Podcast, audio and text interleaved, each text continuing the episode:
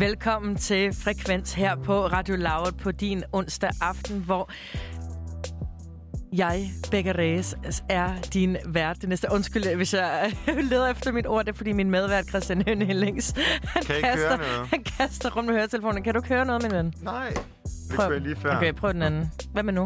Mm-mm. Prøv at skrue op på den der. Jeg prøver at sige noget nu. Kan du ikke høre noget? Vi finder en løsning. Anyways, velkommen til Frekvens, Radio Louds øh, helt eget musikprogram her på kanalen, hvor vi skal, vi skal igennem et godt gammelt frekvens øh, udsendelse for i dag, hvor vi skal... Ja, der er et tema, der er nyheder, udgivelser, interviews. Det, det bliver super godt. Ja, og vi startede jo ligesom dagen med IQ, som er den her legendariske popgruppe, som var faktisk de vinderne af den første ud, i hvert fald den første danske udgave af Popstars. Og det var i 2001, og det er jo altså ret, vi kom til at tænke og, øhm, og sidde og snakke om her under, hvor vi ligesom hørte det her nummer, hvor gamle tror vi de her kvinder var dengang. Ja. Uden ligesom at snakke om, hvor gamle de her kvinder de er. I dag, fordi på det tidspunkt, hvor de vandt, så var de alle sammen i sådan noget øhm, start 20'erne, midt 20'erne, og i dag er vi jo så at sige, at de er 40. Ja, Og prøv at tænke, overvej som, sådan, som 40-årig at være sådan, Nå ja, det er, mig, fra IQ. Ej, kæmpe icebreaker, når man skal ud og møde andre mennesker. Men, og så snakker vi lidt om teksten også, som var underligt relevant for, for de her tider. Man kender jo virkelig godt det der med, at du sidder derhjemme, og du kigger ud, ikke? og så kigger du på The World Outside My Door. Ikke? Ja, og man skal lige tage skridtet, men det må man ikke. Nej, og man har jo egentlig lyst til det, men sådan, altså, der er bare ikke, der er jo ikke, der er jo ingenting at gøre. Nej. Og nu, kan det, nu åbner det hele jo lidt mere op, og det kommer vi også til at snakke om øh, senere i dag. Mhm. Sender vi tre timer.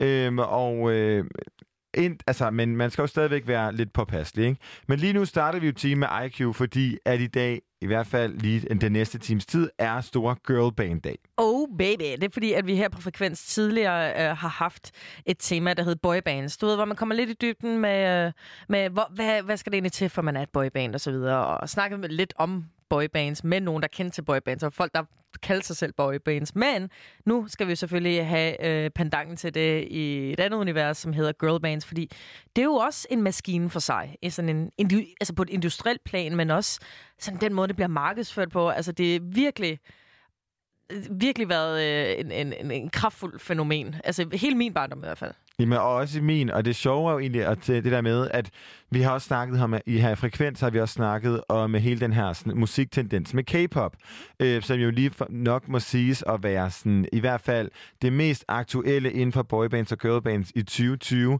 er nemlig de øh, girl- og boybands, vi ser fra øh, Korea, mm. som jo er den her altså, snak om maskiner, fordi hvis der er noget, der karakteriserer både girl- og boybands, så er det, at de er maskinlavet. Fuldstændig, og de passer meget ind, hvad man forbinder med drenge, drenge og pige, pige. Altså man tager alle de stereotyper, man overhovedet kan forestille sig sig bygge sig op i, øh, i vestlig kultur de sidste 100 år, og bare smider dem ned ja. På de her meget, meget unge, tynde mennesker. Uh, og det er, det, er jo virkelig, det er jo virkelig voldsomt. Men det, ja, som nævnt, så, uh, nævnt lige før, så, så er det jo en stor del af, af vores uh, musikkultur, og den måde, vi, uh, vi, har, vi har udviklet vores smag på. Så vi har jo taget en masse sange med, som understreger de her øh, girlband-fænomener. Ja, og som øh, jo også på en eller anden måde dykker lidt ned i historierne, fordi at, øh, nærmest alle de sange, vi har taget med, er sammensatte grupper, men vi har også en lille afstikker. Ja. Øh, fordi det er jo ligesom sådan med, med især girlbands, at det er ligesom castet, øh, og der er mange, mange udskiftninger, og blandt andet en udskiftning, vi kommer til at snakke om lidt senere, er noget, der har chokeret mig rigtig, rigtig meget.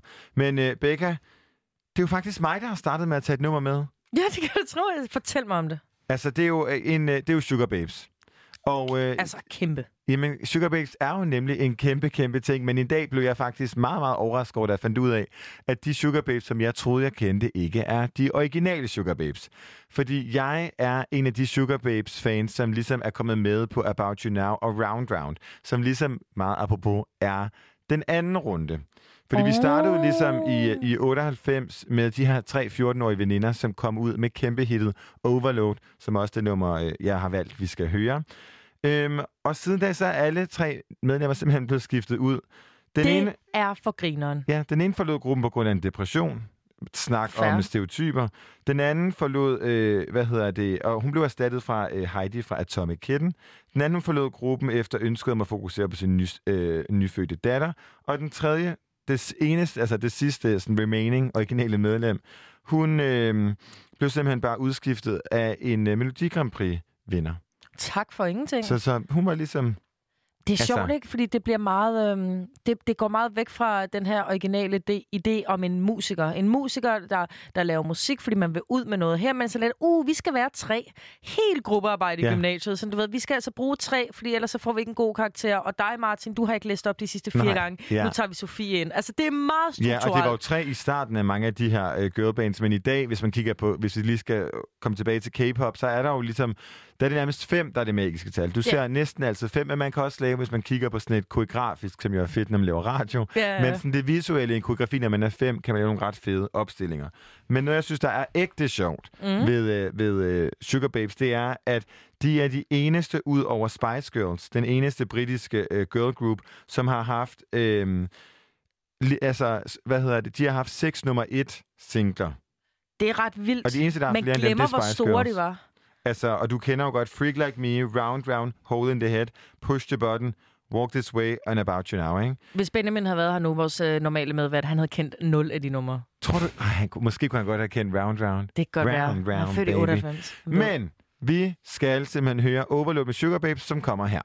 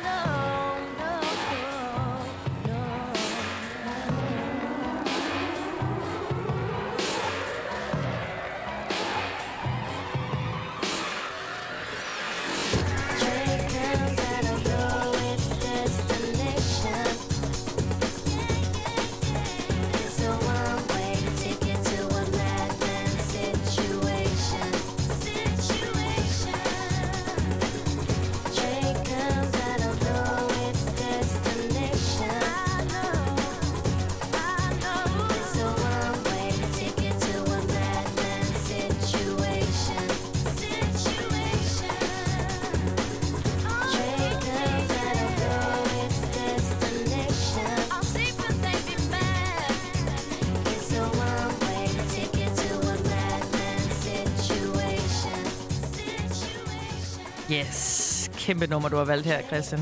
Det er du, jo, det, du hører her, det er Sugar Babes med Overload fra, ja, som er 19 år gammelt i Og- år. og som er de originale Sugar Babes, ikke? Det er simpelthen, altså det er de tre første, som ikke var blevet skiftet ud endnu, da det her nummer det udkom i 98. Ja, vi nåede lige at, vi nåede lige, nej, 2001. 2001, Ja, undskyld. vi nåede lige at, at, at google det, fordi jeg troede, at det var den lyshår, der var med fra starten Ja. af. Ja, så det, det tog virkelig fusen øh, på os. Men jeg tror, når jeg lytter til det her, jeg kan ikke lade være med at tænke, at det her det er stadigvæk i den der fase 2001. Ting, alt, produktionerne er lidt smadret. Er vi en rockgruppe? Er vi en popgruppe? Vi har ikke fundet ud af det endnu. Du ved, skal vi være flere? Eller jeg, kan, jeg ved det ikke helt. Og jeg lader mærke til, at der fik at der var en guitar-solo, der fik lov til at at vare et halvt minut. Det, det ved jeg ikke, det synes jeg var rimelig sejt, Mhm. men det gjorde det altså også med IQ. Der var altså også en guitar-solo med. Ja, der var også et lille hip-hop-stykke, i, øh, et lille rap-stykke i, i IQ.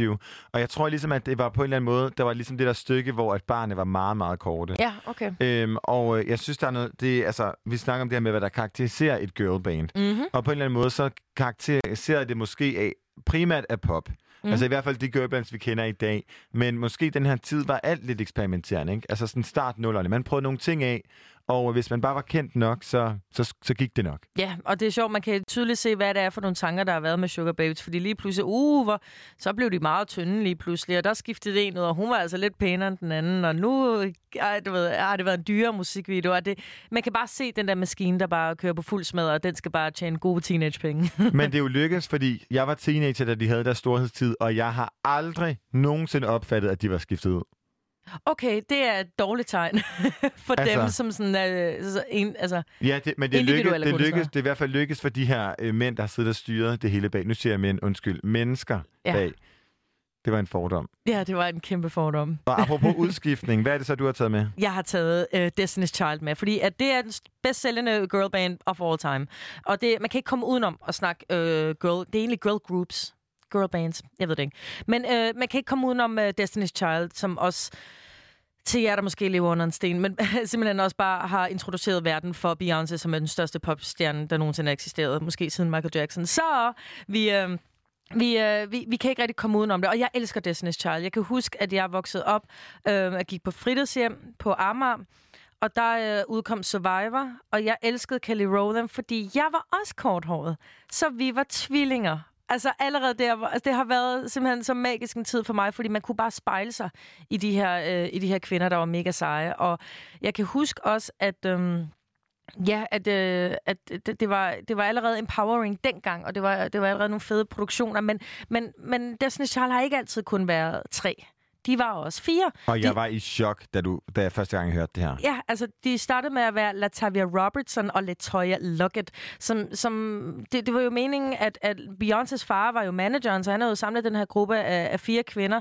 Og, og der var øh, splid internt, fordi det var Kelly Rowland Beyoncé, som, som, som endte jo med at hive Michelle Williams ind, men de var fire til at starte med, og der, der var splid internt i gruppen om, hvorvidt det skulle være meget R&B'et, skråstreg altså gospel-agtigt, eller om det skulle være hip-hop-agtigt. Og dem, dem, som så endte med ikke at være en del af Destiny's Child, de vil, de vil altså gerne gå i baggy pants, og de vil gerne gå med kasket, og, og man kan godt se, at man har prøvet, de har prøvet at møde hinanden lidt der i slut 90'erne, i de meget, meget tidlige musikvideoer, men det, det er helt klart ikke fungeret på samme måde. Men det blev alligevel til, øh, et, til to albums, inden at, øh, hvad hedder de, at Latavia og Latoya smuttede. Og noget en anden fun fact er jo også, at der var jo ligesom en tredje inden lige at vikariere, som hed Farrah Franklin, som var inde i fem måneder som en del af Ja. Disney Child, og så quittede hun, ikke? Og så kom Michelle ind. Og man ved jo godt, det kan godt være, at det har handlet om gospel og hiphop, men det har måske også handlet om, og det er jo ikke nogen hemmelighed, at Beyoncés far jo nok havde lidt en yndlings. Han havde en yndlings, og han var benhård.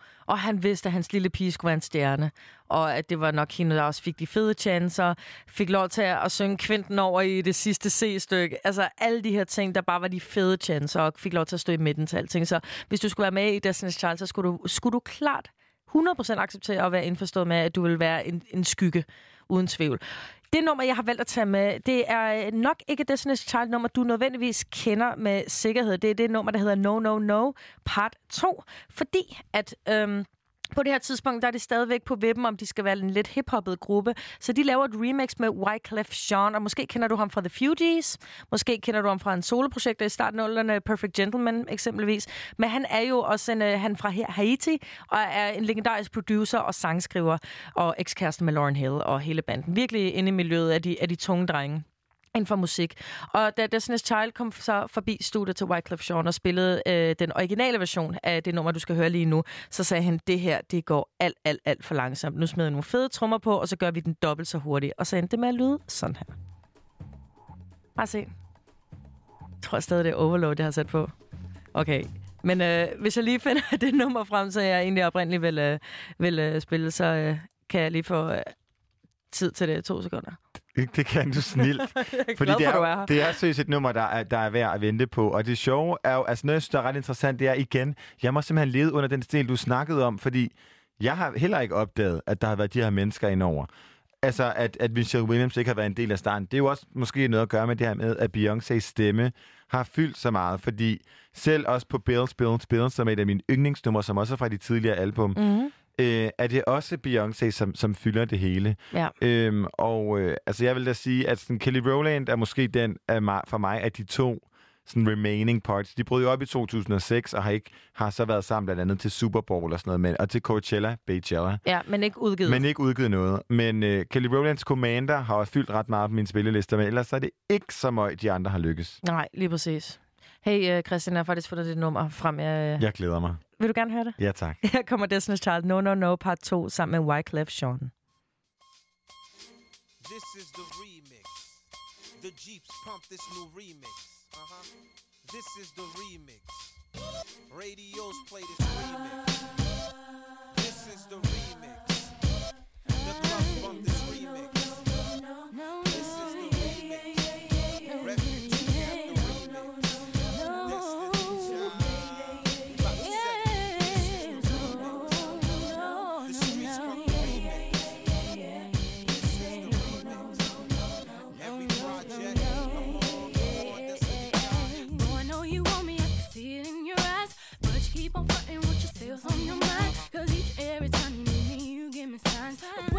what's the deal, you hold on inside. If you wanna be with me, you gotta keep it real. Tell me what's going on, tell me how you feel. Boy, I know you want me just as much as I want you. To come and get my love, all here for you. Oh, yeah.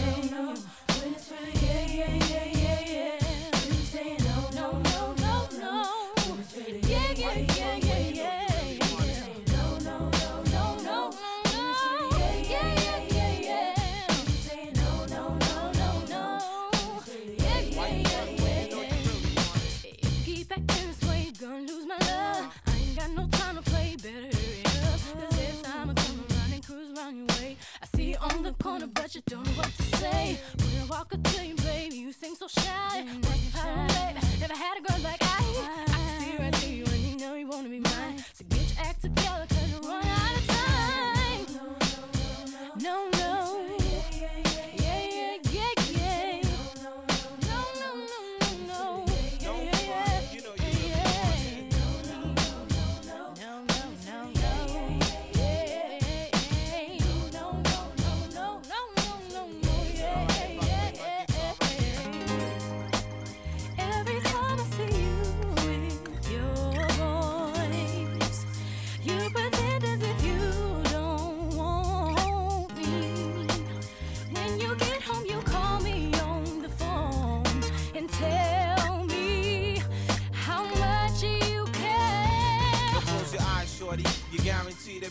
Hypnotized by the remix that Wyclef provide. I don't care about your size. Girl, shake your thighs. All I'm trying to do in the hood is stay alive. Make a little money with Destiny Child. Thugs hear the song and dance. They go wild like Texas. They moving like no limit soldiers. It went from a dream to the young supreme singing girls. Why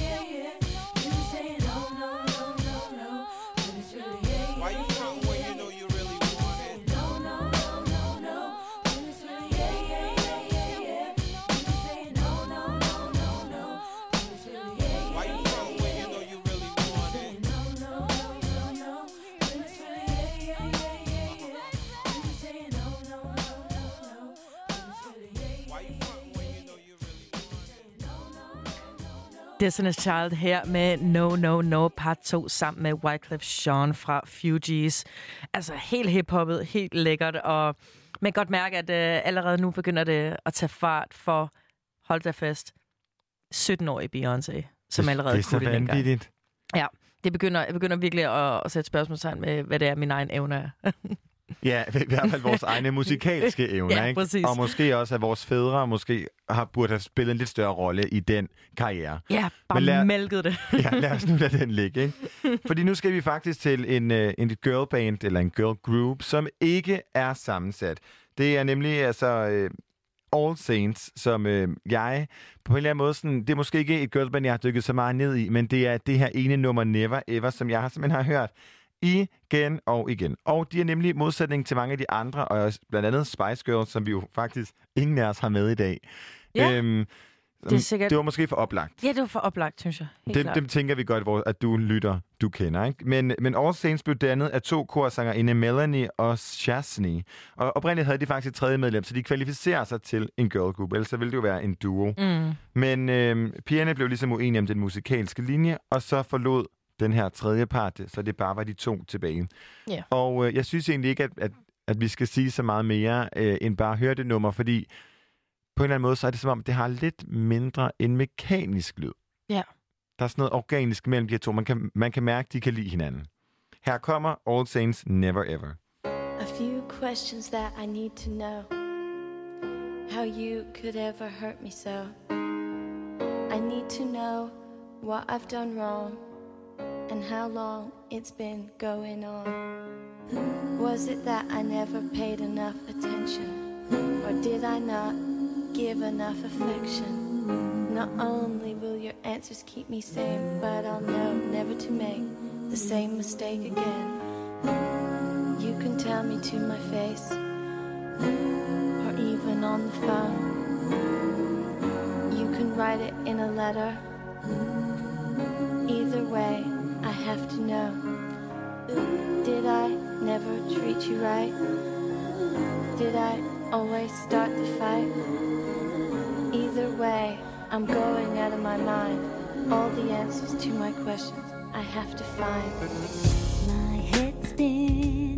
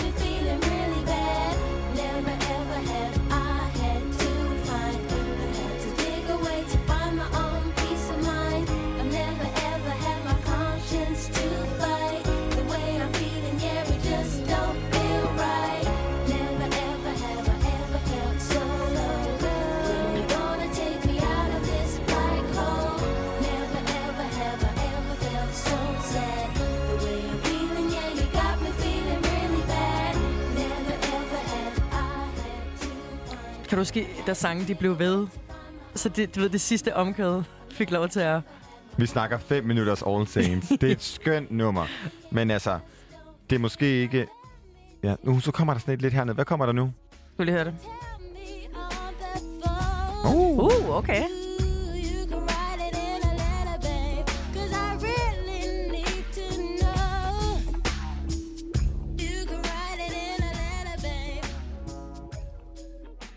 Skønt. Det er selvfølgelig All Saints Never Ever. Og inden at vi spillede det her skønne nummer, så fik jeg sagt, at de kun var to. De startede som tre, så gik den ene derfra, fordi de var uenige om musiklinjen. Så kom der to søstre ind. Mm. Og så var de ligesom en kvartet, som jeg har lige har lært, det hedder, indtil 2001, hvor det gik hver til sit. De havde haft mange års skænderier. Men så i 2006 blev de gendaget efter mange års barsel. Så gik de så i opløsning i 2009. Der er mange tal. Men det vilde er, at de i 2016 til kendet, altså udgav et nyt album. Åh, ja. Det er sgu da ret fantastisk, hvordan at, De har været i gang. De har været i gang længe. åh, ja. Prøv at høre. Det skulle sgu da dejligt, at girlbands kan være så sjov. Åh, Vi skal videre til noget, jeg har taget med, Christian. Christian, fordi at jeg har... Øhm, jeg har taget noget med, som, øhm, som er heller ikke opstillet overhovedet et girlband. Jeg synes bare, vi skal høre det. Det her, det er Daughters of Reykjavik, som har lavet et nummer, der hedder Thirsty Hose, og så skal vi snakke om det lige om lidt.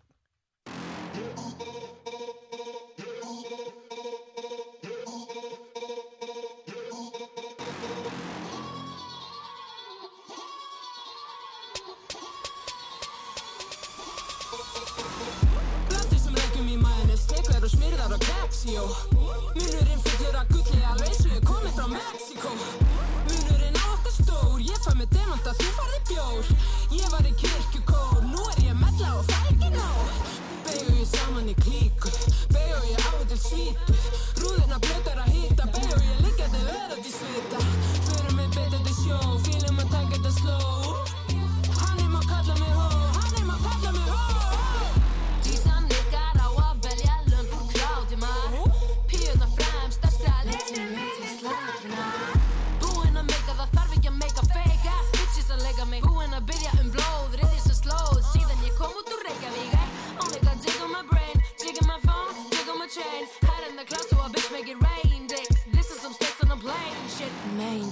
the game, lips dripping and he wanna taste it. You want it, you gotta say it.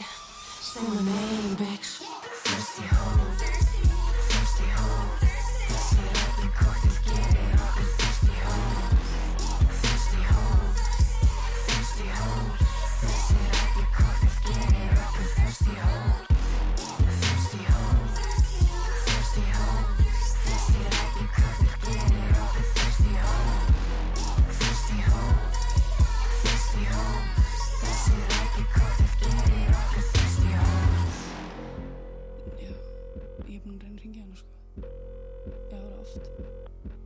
Ég prófað eftir.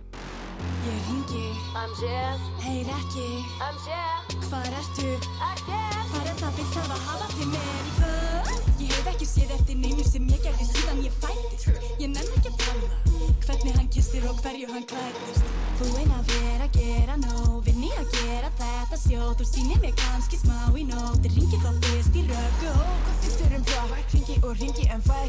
Svo ringir þú í mig og segir mér að Það sé engin stemmari á þessu stað.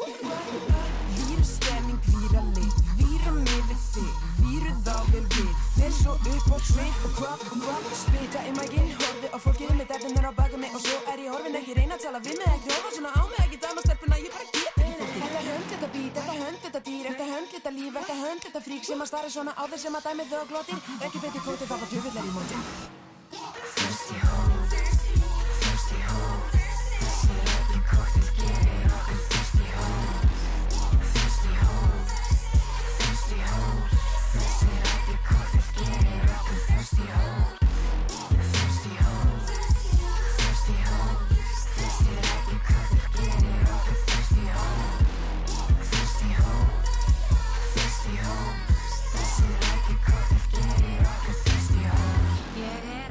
ég tek upp vodka flöskuna Hell upp í þetta og endurnar Svo rímaks færð ekki svo bak Ég má þetta marg Ég á þetta allt, já.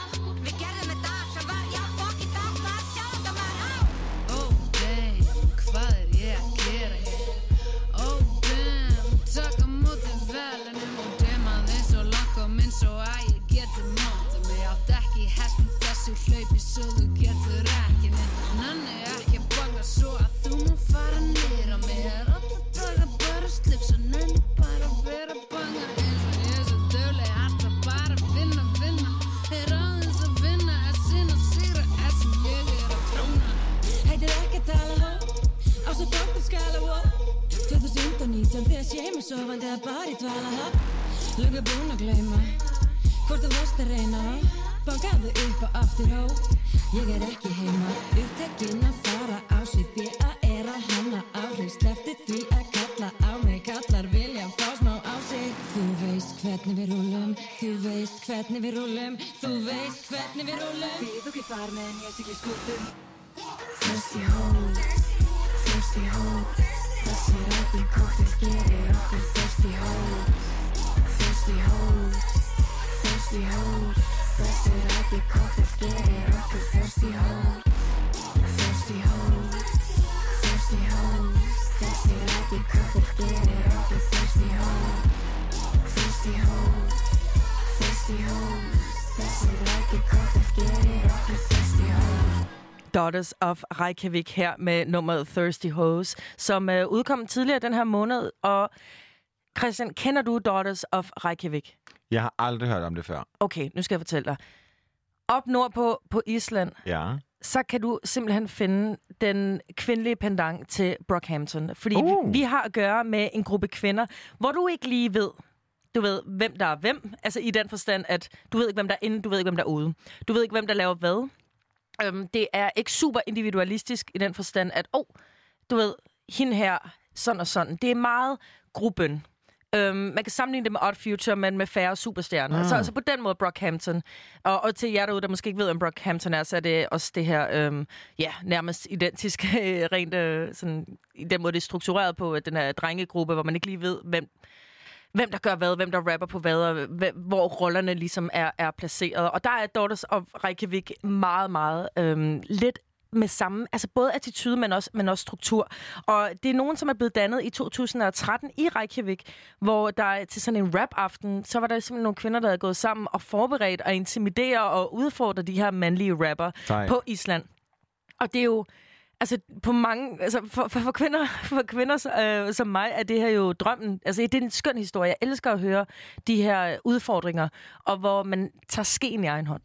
Ja, og øh, nu laver vi den her sammenligning til Brockhampton, som jo har lidt altså samme lyd, måske ikke helt så aggressivt, men det er jo ligesom sådan, at hiphoppen decentrerer sig om, eller rap, øh, men hvor at Brockhampton har selv erklæret sig som et boyband.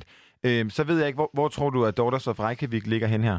Jeg tror klart, at de også er på, jamen vi er et girlband, men Fordi- vi sparker røv, og vi er rapper, og ja, vi laver... fordi lyden er ja. noget andet, end det, som vi har snakket om. Altså, hvis man skal tage All Saints, eller Destiny's Child, eller Sugar Babes, eller noget, det nogle af de girl groups, som vi virkelig ser bryde igennem i dag. Blackpink, Twice og Red Ja. ja. Velvet. Øhm, så er det, som er jo meget mere over i det her sådan, øh, poppet univers. Ja. Så kan det være, det er jo ret sejt, hvis det her... Altså, jeg glæder mig da til at se en sådan diversitet i det, vi kalder en girl group, ikke?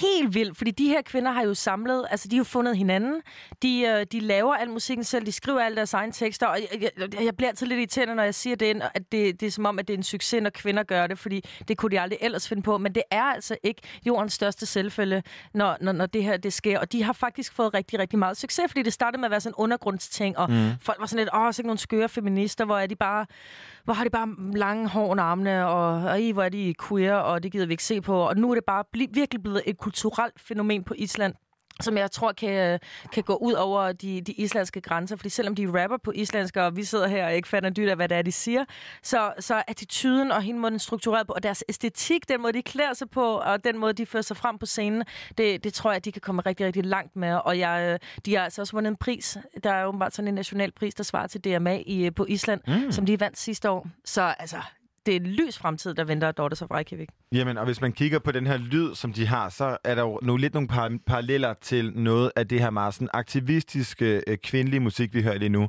Det første, jeg hørte, da jeg, du spillede det nummer for mig, det var en øh, kunstner som Silvana Iman. Den her, er det, hun er svensk, ikke? Jo, Jo, det er hun svensk nemlig. aktivistisk rapper, som jeg var så heldig at opleve øh, til sådan en meget intim koncert øh, i København i, i sommer inde på børsen. Øhm, og som på en eller anden måde, sådan, hun har jo meget det der sådan, fuck patriarket. Ja. Øhm, og øh, jeg tænker lidt, når jeg hører det her, så får jeg lidt en kombination af det møder mm. russiske Pussy Riot, Ja, som måske vildt. faktisk er en yber, yber, lang tid før sin tid, moderne girl group. Fordi Ja. noget af det, jeg måske kan savne ved sådan, øh, historisk i girl groups, er nemlig den her sådan, aktivisme. Prøv at høre Spice Girls. I snakker til hele verdens kvinder, og Ja. I snakker også til hele verdens mænd. I snakker til hele verden. Og så er der måske ikke sådan... Jo, Who Do You Think You Are har måske en... en, sådan en jeg Men ved det, men det er vagt. Jeg forstår godt, hvad Ja, du mener. det er pakket det, ind. det er pakket ind, og det er, det er et vagt, vagt budskab. Uh, og nu vil jeg jo ikke antage alt, alt for mange ting.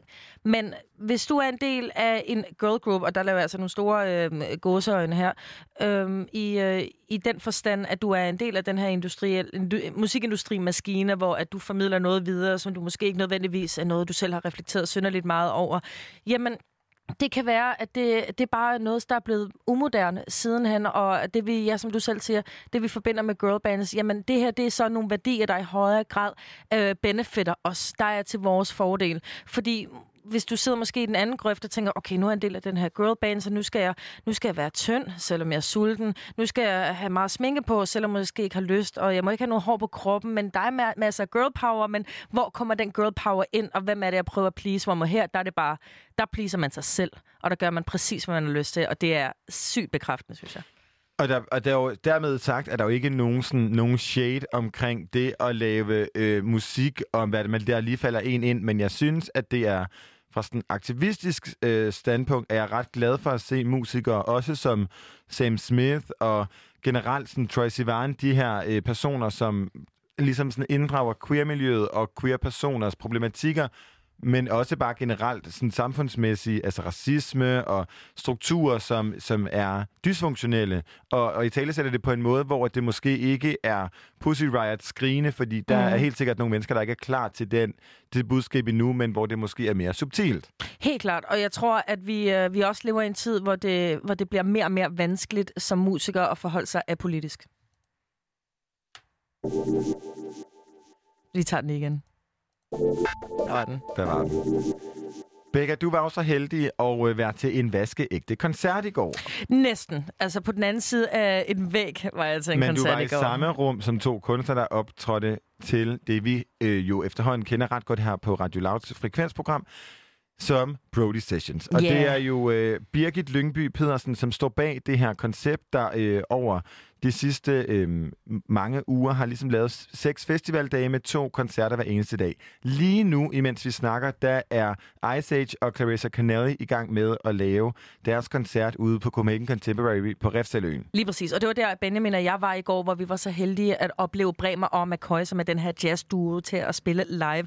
Og det var desværre, øh, desværre, desværre, det, det er højst nødvendigt, men det, det var selvfølgelig med de øh, tiltag, som, øh, som vi alle sammen skal tage i forhold til afstand. Så vi var faktisk ikke i rummet med, men vi kunne høre dem, og vi kunne sidde med, alle stod med deres telefoner og så dem på YouTube samtidig, men man kunne lige ane noget af musikken, og så fik vi lov til at få en snak med dem senere hen. Og der øh, fik vi også lov til at snakke med Birgit Lyngby Pedersen, som er den, der er- altså, er årsagen til, at Brody overhovedet Hun eksisterer. er fundamentet sammen med den søde, søde hund, Brody. Ja. Og øh, I tog en snak med hende, og det skal vi høre her. Vi skal tilbage til det her Brody Session. Vi har jo altså talt om det her i Frekvens, og, øh, og vi ved jo, at Brody er vært på det, og Brody er jo den her skønne lille hund. Og Becca ved vi jo er kæmpe hundelsker. Becca, har du set Brody derinde?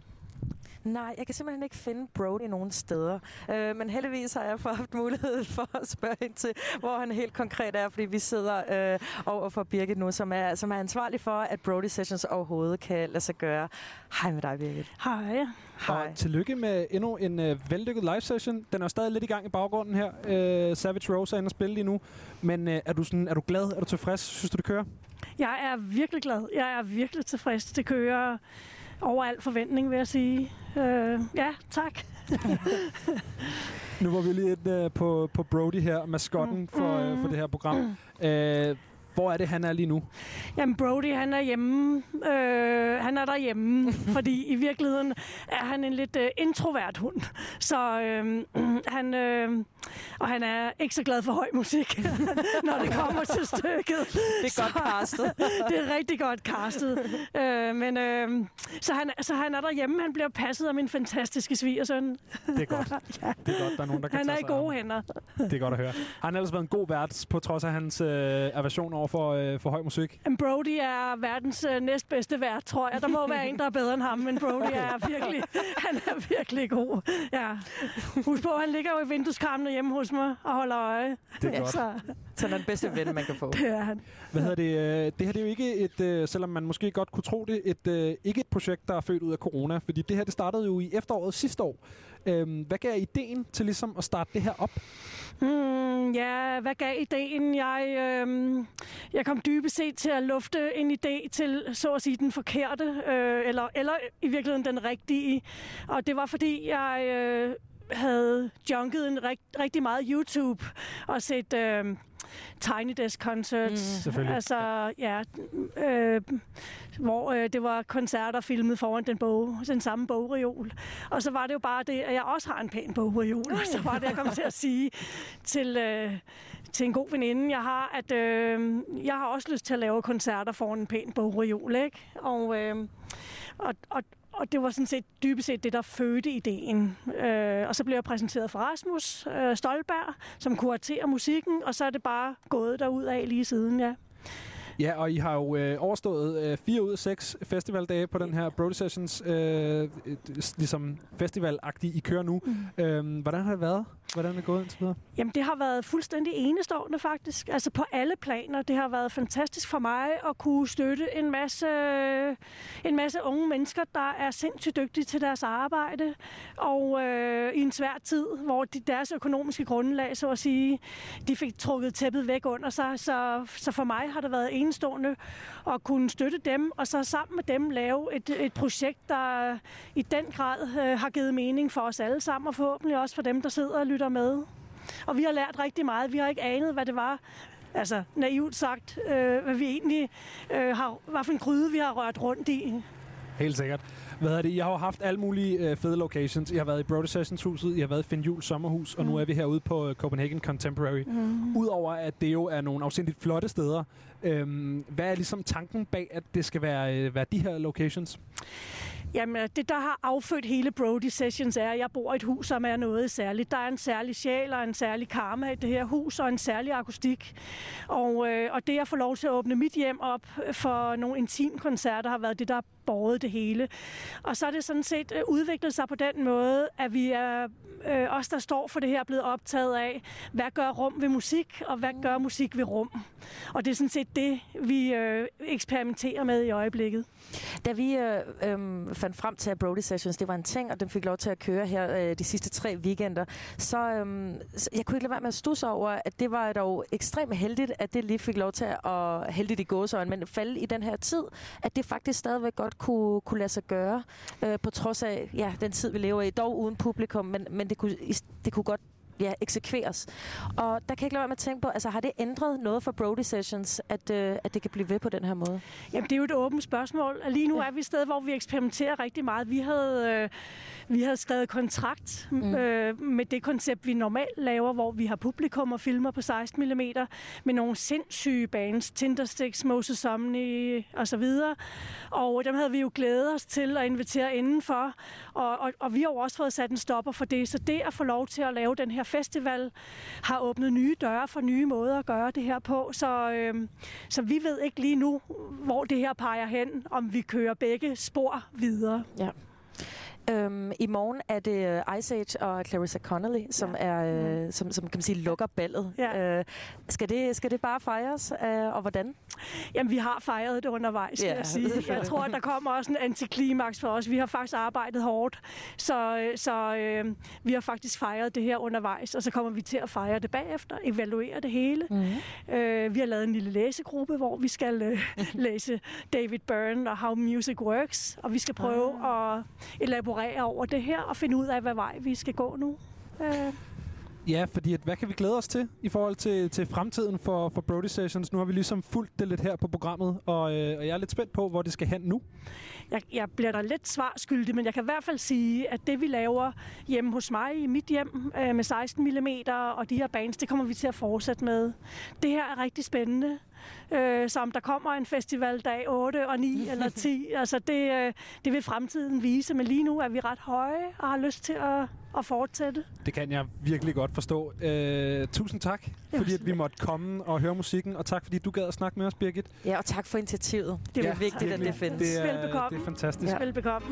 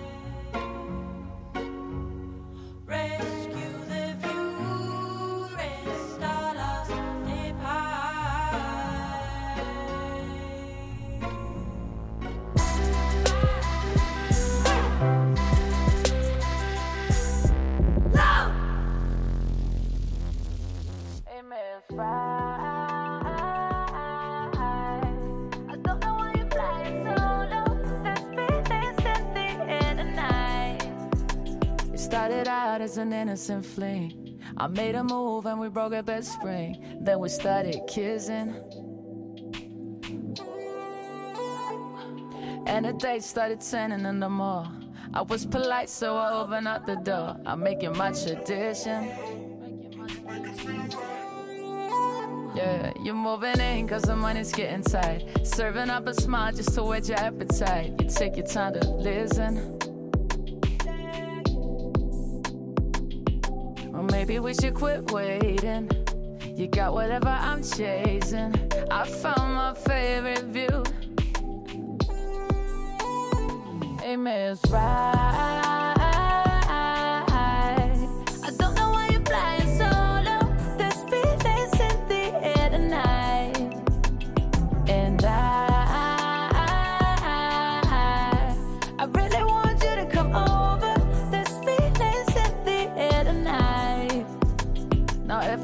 Feels a bit like a bore. Can I get a dance on the kitchen floor? Then I'ma do the dishes. Turn my shit to champagne, you know I like it dry. Why should I explain when you don't even try? I've been so persistent. Now we play the blame game and the sailing ain't smooth. We need sex to get back in the groove. You're still my favorite view, yeah. Miss Right. I don't know why you're flying solo. There's feelings in the air tonight. And I, I really want you to come over. There's feelings in the air tonight. I'll take you out tonight. Dinner for two, and we gon' skip the cake. You're the beauty, the only cake I'll take is the one on my boo, and I don't think I'll be finished with you, right. Do you feel it now? Well, maybe we should quit waiting. You got whatever I'm chasing. I found my favorite view. Hey, Miss Right.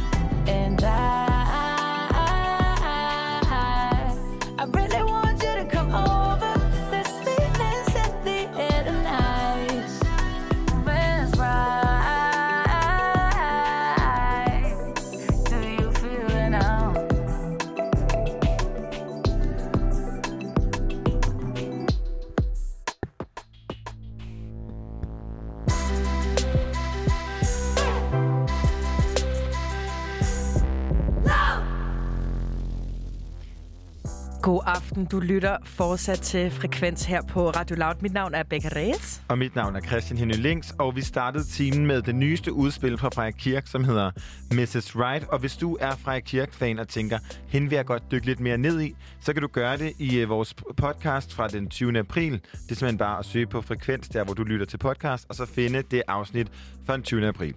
Og Becca, i dag, der er simpelthen den næste time, der skal vi jo kun snakke om dansk musik, som vi elsker. Ja, præcis. Og man skal jo støtte den danske musikscene så meget som muligt. Og det har jo et eller andet sted altid været relevant, fordi vi er et lille bitte land, og der kommer så stjernegod musik fra, fra det her lille land øh, konstant. Men, øh, men især nu i de her tider, hvor at, øh, der skal bare være en stor, fed, god fællesstemning omkring øh, at bakke op og give noget opmærksomhed til de små kunstnere.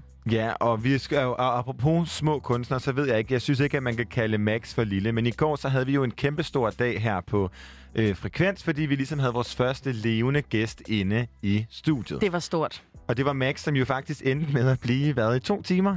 Det var det skønne. Hun gik, da vi gik. Ej, det er da simpelthen så hyggeligt. Ja. Og fra hendes seneste øh, udgivelse, den her dobbelt single, så kommer her Is It Real Love, or Are We Fucked Up? Is it real love or are we followed up? Is it real love or are we followed up, followed up, followed Sitting on a plane, 7-8 asks me if I'm doing okay. So water hits my leg, I know I've made a mistake. I knew it when I kissed her face, while you're 3.8 hundred miles away. Coming home with baggage that I didn't pack in. Oh yeah, yeah. I'll say that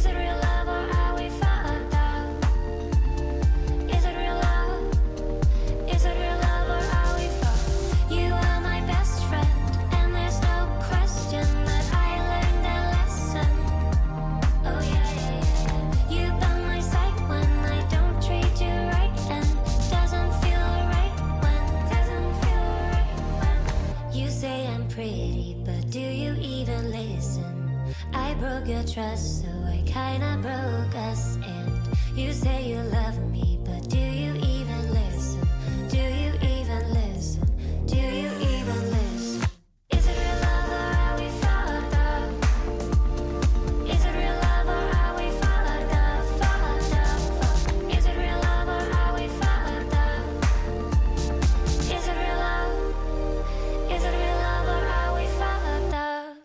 real lo- love or are we... Oh, wow, det var svært at sige. Is it real love or are we fucked up med Max? Jeg tror godt, når jeg kan snakke på nærmest hele verdens befolkning, når jeg måske siger, at 2020 måske ikke er det, som nogen vil kalde for deres år. Nej. Det godt det her med, at man siger sådan, 2020 is gonna be my year. Ikke? Psych. Det sagde vi alle sammen i december 19, og så, så skete der jo ligesom noget andet. Men jeg har fundet øh, to danske mænd, som jeg tror godt, man kan øh, sådan, øh, tillade sig at sige, at det har været deres år. Det er nemlig duoen Kids, som er ude med deres anden single, hvor de ligesom bygger sådan en ret interessant bro imellem hiphop og rock. Men så tænker, da jeg læste det, så tænker jeg, oh, hvad, altså, hvad, hvad betyder det egentlig at bygge den her bro? Og kan man det? Er og, det øh, Limp Bizkit igen? Lige præcis. Men jeg tænkte, så er vi jo så heldige, at uh, duoen bag Kids, Gavin og Victor, måske kan svares på det. Hej med jer, drenge. Hej så. Hey. Hej. Hvordan går det? Det går godt. Vi øh, sidder i studiet og arbejder Ja. videre på, på ny musik. Hvor er det, I har studie henne? vi sidder ude i Vandløse. Ah, okay. Og, Godt øh, afskærmet fra øh, lidt uden for byen, kan man sige. og I begge to, er I begge to bosat i København, eller hvor langt er der fra det her studie øh, og hjem til jer? Altså, jeg bor på Østerbro. Okay. Jeg bor på Nørrebro. Og, så det er til at klare. Ja, lige til at Og hvad, har I brugt øh, coronatiden fornuftigt at lave musik? Ja, det har vi faktisk. Altså, der, der har været rigelig tid i hvert fald, kan man sige. Øhm, så vi har ligesom samlet op på gamle projekter, eller gamle demoer, øhm, og arbejdet, arbejdet på at, at lave nogle nye ting. Er, og er Beautiful Brains et produkt af det, eller er det et nummer, som I har skrevet og produceret før corona? Ja, det, det er et nummer, vi har, vi har haft liggende før, som vi så har gjort færdigt her op til release. Ja. Øhm, men vi har, altså det smarte ved det her job, vi har, det er jo, at vi kun er to mennesker, der behøver at mødes. Så Præcis. Det har været sådan nogenlunde til at, at kunne, kunne overkomme her i, i coronaperioden. Bare, bare med, med godt med etanol-wipes og, øh, og andet godt. Ja. Det er godt at høre, at I tager jeres forholdsregler. Men apropos det her nummer Beautiful Brains, så er det ligesom et, øh, for os lyttere et sådan lille glimt ind i jeres anu, an, øh, univers, som på en eller anden måde ellers er ret anonymt. Hvorfor er, Mm. det, hvorfor er det, det er så anonymt? Må vi øh, ikke vide, hvem I er sådan helt tæt på og personligt? Øh, jeg tror egentlig, altså hele det her, den her anonymitet, den startede meget med, at vi, vi havde det her, den her idé til det her animationsunivers, vi gerne ville starte ud med. Øh, fordi det, altså det åbner ligesom op for en masse muligheder og en masse historier, vi kan fortælle, som er svære at, at visualisere, hvis man skulle lave det ud fra en, altså med, med os rigtige mennesker i videoen, kan man sige. Ikke? Øh, så det giver en masse kunstnerisk frihed. Øh, men øh, nu er vi øh, så småt ved at, at, ligesom at komme videre til, til, til det punkt, hvor vi skal hvor vi viser os selv lidt mere og kommer over på, på den anden side, kan man sige. Ja, for apropos Kids, vi har jo øh, spillet øh, jeres tracks, som øh, ligger på jeres Spotify, der hedder Blø og Beautiful Brains, som, altså dem har vi jo spillet nærmest hele dagen i dag på redaktionen, og jeg faldt over så musikvideoen fra det nummer, I, I har lavet, der hedder Blur, hvor at øh, det er meget sådan højproduceret øh, tegnefilm. Jeg får referencer til Daft Punk og til Gorillaz, og, og det, det er faktisk, tror jeg, det største indblik, jeg har i, hvordan I ser ud. Det er den tegnede version af jer. Mm. Det, og jeg vil bare lige høre, hvad er jeres tanker bag det univers, også at det, at det, er, sådan, at det er tegnet? Jeg synes, at det måske har været, det har været nemmere øhm, at, at skabe en, øh, en bro mellem musikken og, og vores tanker ved at kunne lave det til en tegnefilm. Altså, der ikke er nogen begrænsninger på ja, budget og sådan noget. Øhm, så det har ligesom bare været, været de idéer, som musikken er skabt af, som vi så har kunnet få illustreret. Øhm, og man kan sige, både Beautiful Brains og Blur har ligesom en, altså det er jo en sammenhængende video, øh, som ligesom er en, en rejse, vi går igennem, eller hvad man siger, øh, som har en, en lidt dybere, dybere mening øh, ved at, ved den måde, det er gjort på. Men er det, altså, okay, så det, det er på en eller anden måde, at det, er det sådan en, bliver det til en historie, som kommer til at øh, fortsætte med jeres næste mange sange også, eller er det ligesom bare en historie, som starter og slutter med Beautiful Brains og Blur? Øh, det, altså, det er egentlig tænkt som et samlet projekt. Vi, er, vi har en, øh, en EP, der skal komme ud her øh, i løbet af året. Øhm, og vi ser det sådan lidt som, som, som at EP'en er et samlet projekt, som, øh, har- hvor der er en rød tråd i alt øh, visuelt og alt, øh, alt musik. Ej, det glæder vi os til. Ja. Og hvis man som lytter sidder og tænker, nu snakker I om Beautiful Bra- øh, Brains og Blur, og hvem er Kids egentlig, så øh, synes jeg lige for alle skyld, at vi skal høre jeres øh, første udgivelse, som jo virkelig er det her super fede nummer, der hedder Blur. Det kommer her.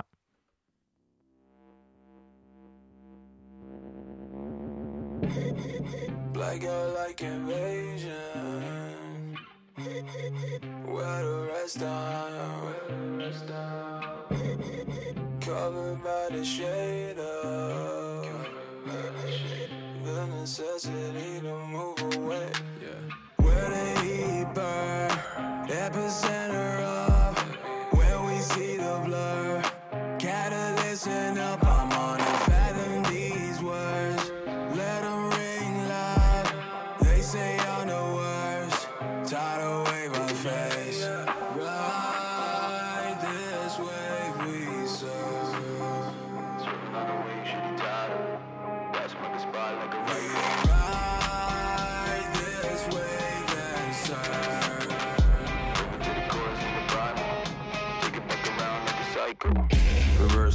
a.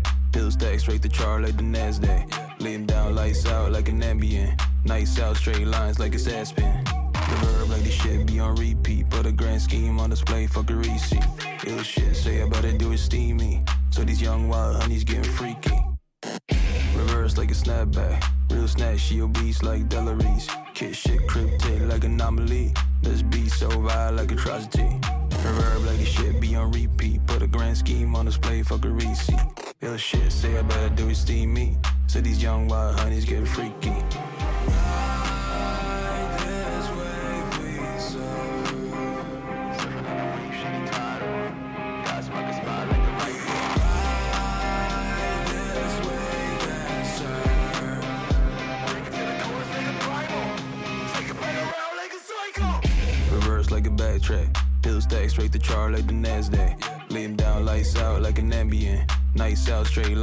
Like it's The verb like this shit be on repeat. Put a grand scheme on display, a receipt. Ill shit, say I better do it steamy. So these young wild honeys getting freaky. Reverse like a snapback. Real snatch, she obese like Delaries. Kid shit cryptic like anomaly. This beat so vile like atrocity. Reverb like this shit be on repeat. Put a grand scheme on display, a receipt. Ill shit, say I better do it steamy. So these young wild honeys get freaky.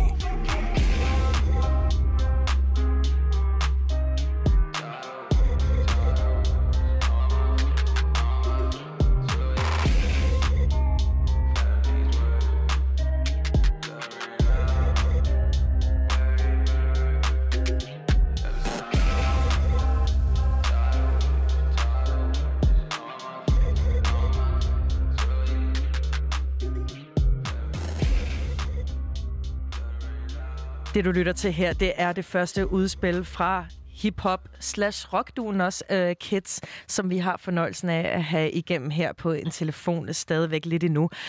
Nu hørte vi lige det her nummer, uh, de her, og uh, det hedder Blø.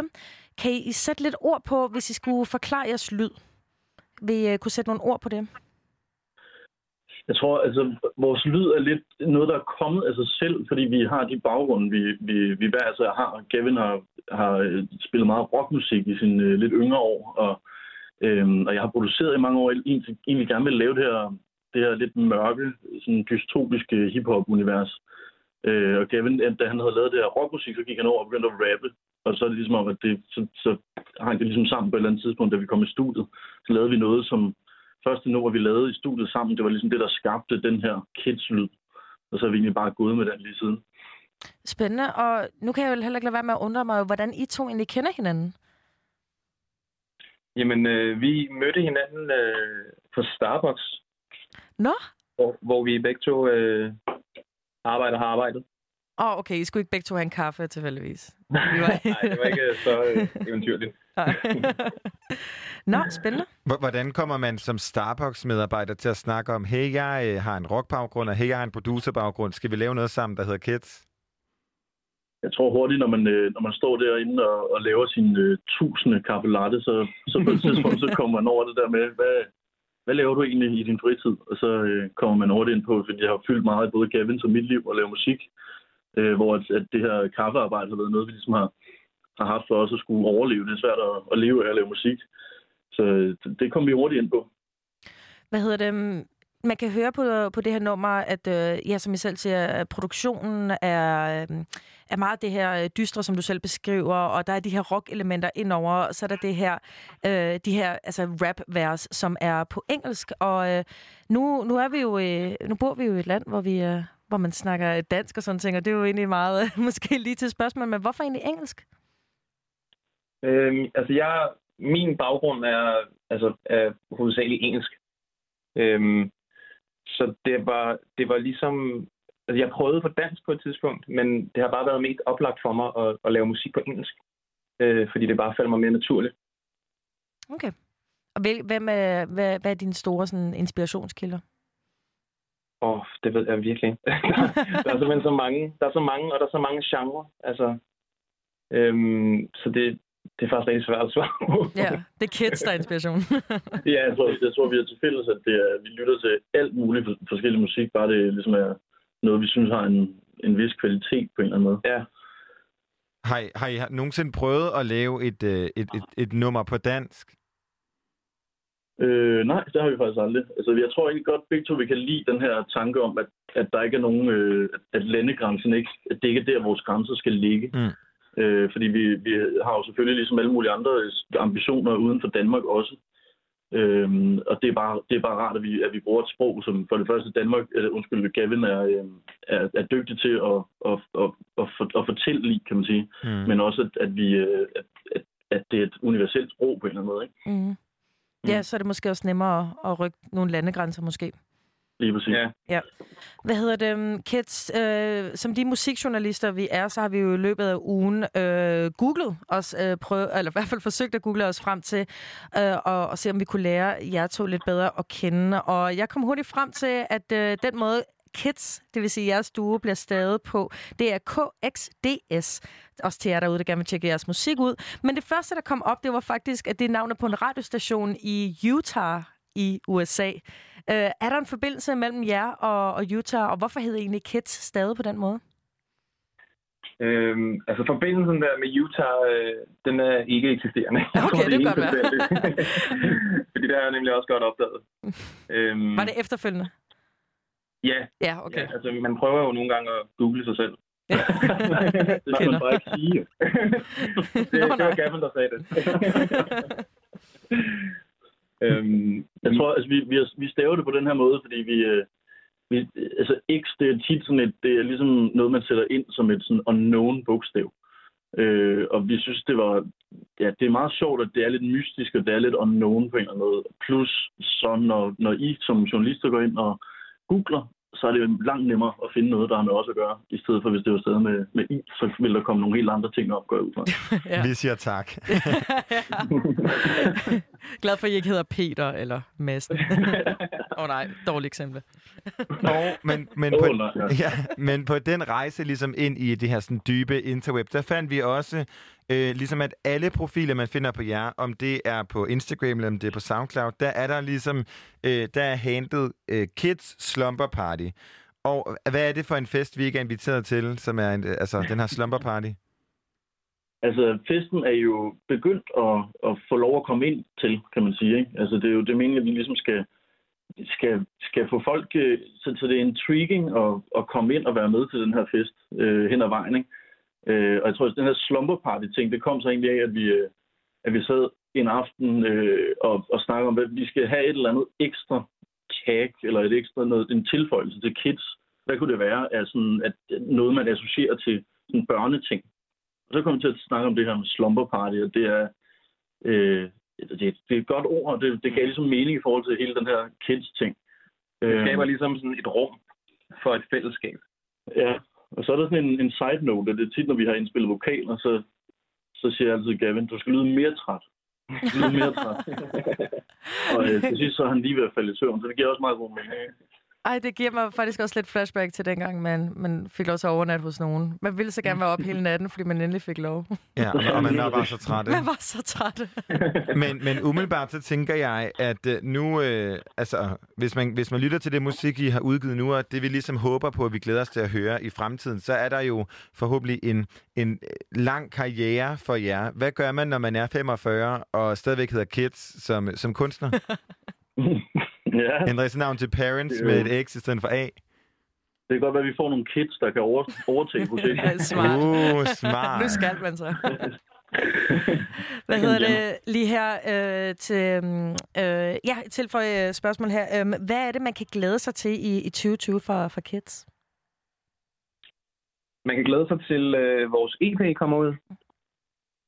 Øhm, og på grund af coronasituationen, så, øh, så tvivler jeg på, at der, der måske bliver nogle shows lige Men vi arbejder på, at vi kan komme i gang med at komme ud og spille noget live, så snart det kan lade sig gøre.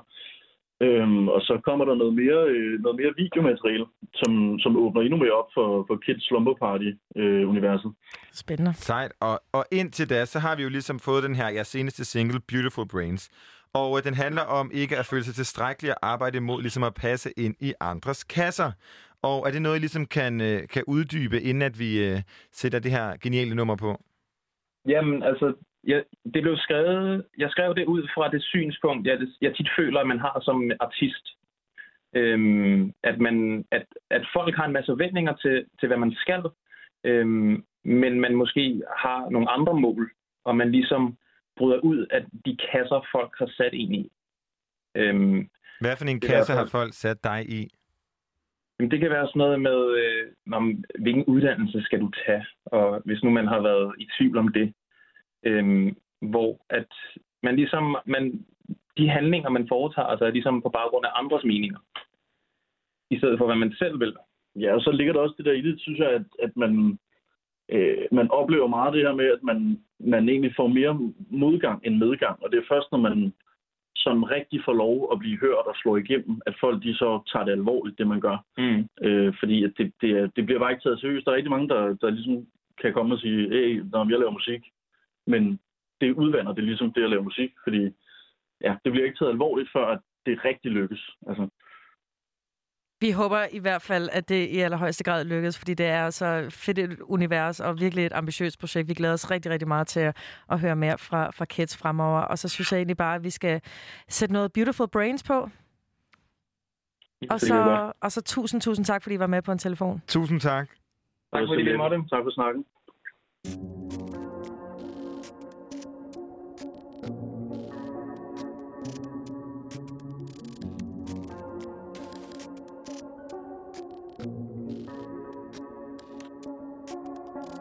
Gonna try.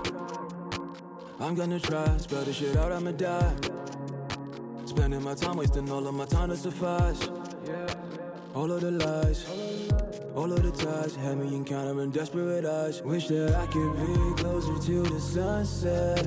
Wish that they could share a piece of what's in my head. Blowing hoses straight to hell that's going ape shit. Wish that they could see him something else than basic. The wrath God got me somewhere hyped on such a mashup. Know I got the answers in the backup. Beautiful brains lead the way. One love, make a move for checking out. Check the box like Nike. Am I high now slightly? Why the fuck they hyping? All of a sudden they like me. Putting jewels where my name is. Wanna feature now by me. You feel the energy. You feel it from vision to lavish. These bitches they level from shabby to classy. My ego into new shit I'm facing. Caught in the middle like jelly they parasite. Or a BA1. Drowning in my mind. Cutting them deep, word of my mom. Them with butter knife. Dice them like Tyson I. Or every way off. Right before my head hits the bed. Got me somewhere, I'll be shivering. Even though red, I crawl in skin. The wrath God got me somewhere hyped on such a mashup. Know I got the answers in the backup. Beautiful brains lead the way. One love, make a move for checking out. Check the box like Nike. Am I high now slightly? Why the fuck they hyping? All of a sudden they like me. Putting jewels where my name is. Wanna feature now by me. You feel the energy. Promise you feel it from vision to lavish. These bitches they level from shabby to classy. My ego into it, there's new shit I'm good.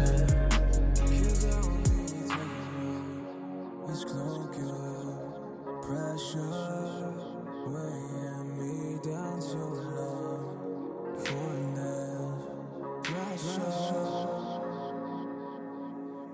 You feel the energy. Promise you feel it from digital lavish. These bitches, they level from Chevy to classic. My ego into it, this new shit I'm facing.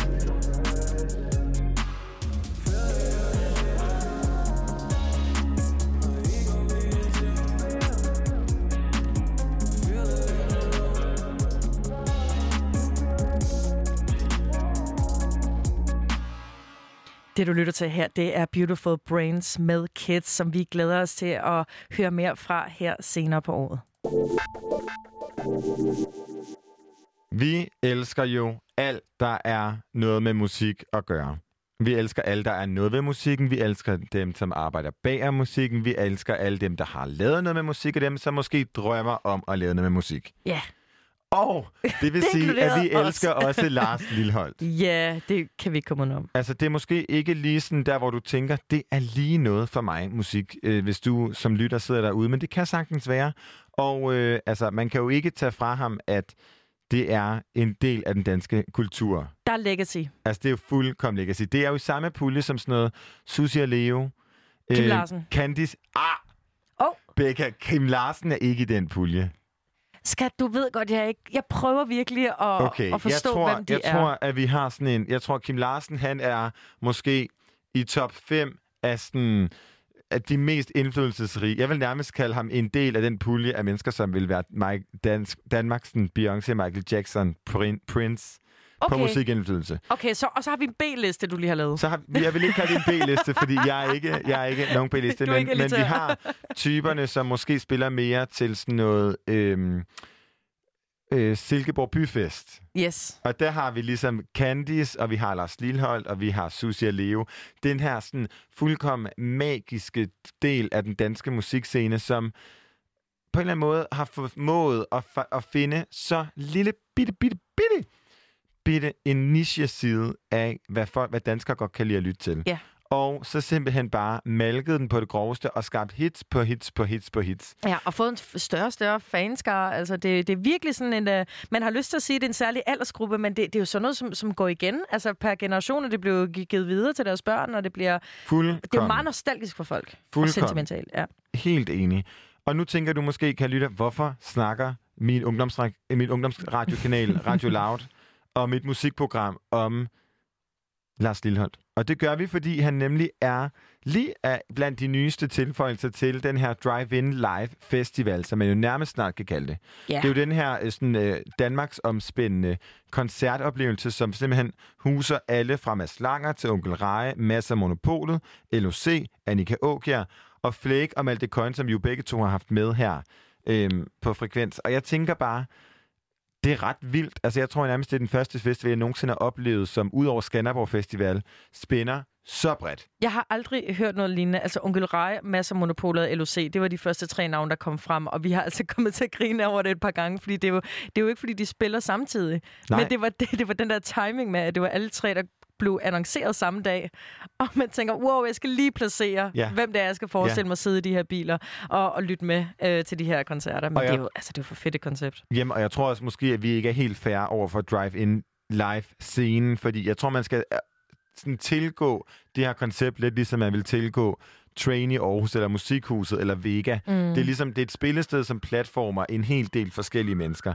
Det er jo så bare klart, at fordi det er inden for så kort en periode af tid, og fordi det er lige nu det eneste alternativ, vi har til det, vi ellers elsker, nemlig live-koncerter, så er det ligesom på en eller anden måde, bliver sætter det i samme bås. Men jeg vil da også sige, jeg synes, at det er fantastisk, at man på præcis samme måde kan komme ud og høre Onkel Rej, LOC og nu også Lars Lilholdt. Altså, hvis du, er, hvis du har to børnebørn, så kan du se Lars Lilleholdt, eller hvis du er en øh, sej fyr, kan du se LOC, eller hvis du er et barn, så kan du øh, høre Onkel Reje. Altså, øh, du ved, det er, det er for alle stadier i livet. Ja, og det kommer jo heldigvis også rundt til hele landet, så det er jo meget dejligt øh, inkluderende. Og det, jeg mener, er det ikke fem? Jeg er ret sikker på, at det er fem store byer, som de øh, ja, besøger. det kan du tro. Det er København, det er Aarhus, Aalborg, Kolding og Herning. Og Okay. Odense. Perfekt. Også, øh, nej, ikke Kolding, undskyld. Herning og Odense. Ja. Så, øh, så jeg vil sige, at langt de fleste danskere er i hvert fald køreafstand til en af de her locations. Ja, og vi har jo snakket, da vi snakkede med Malte Kolding, så blev vi ligesom enige om her på redaktionen, at vi er nødt til at opleve dem, når de spiller ude øh, i Københavns Lufthavn ja. på P7-parkeringspladsen. Øhm, men en anden, som jo også er, øh, til, eller som er en del af line som jeg virkelig, virkelig glæder mig til at høre, det er Flake, og øh, fra deres nyeste udgivelse kommer her Sleepwalker sammen med Awinbe og Mercedes The Virus.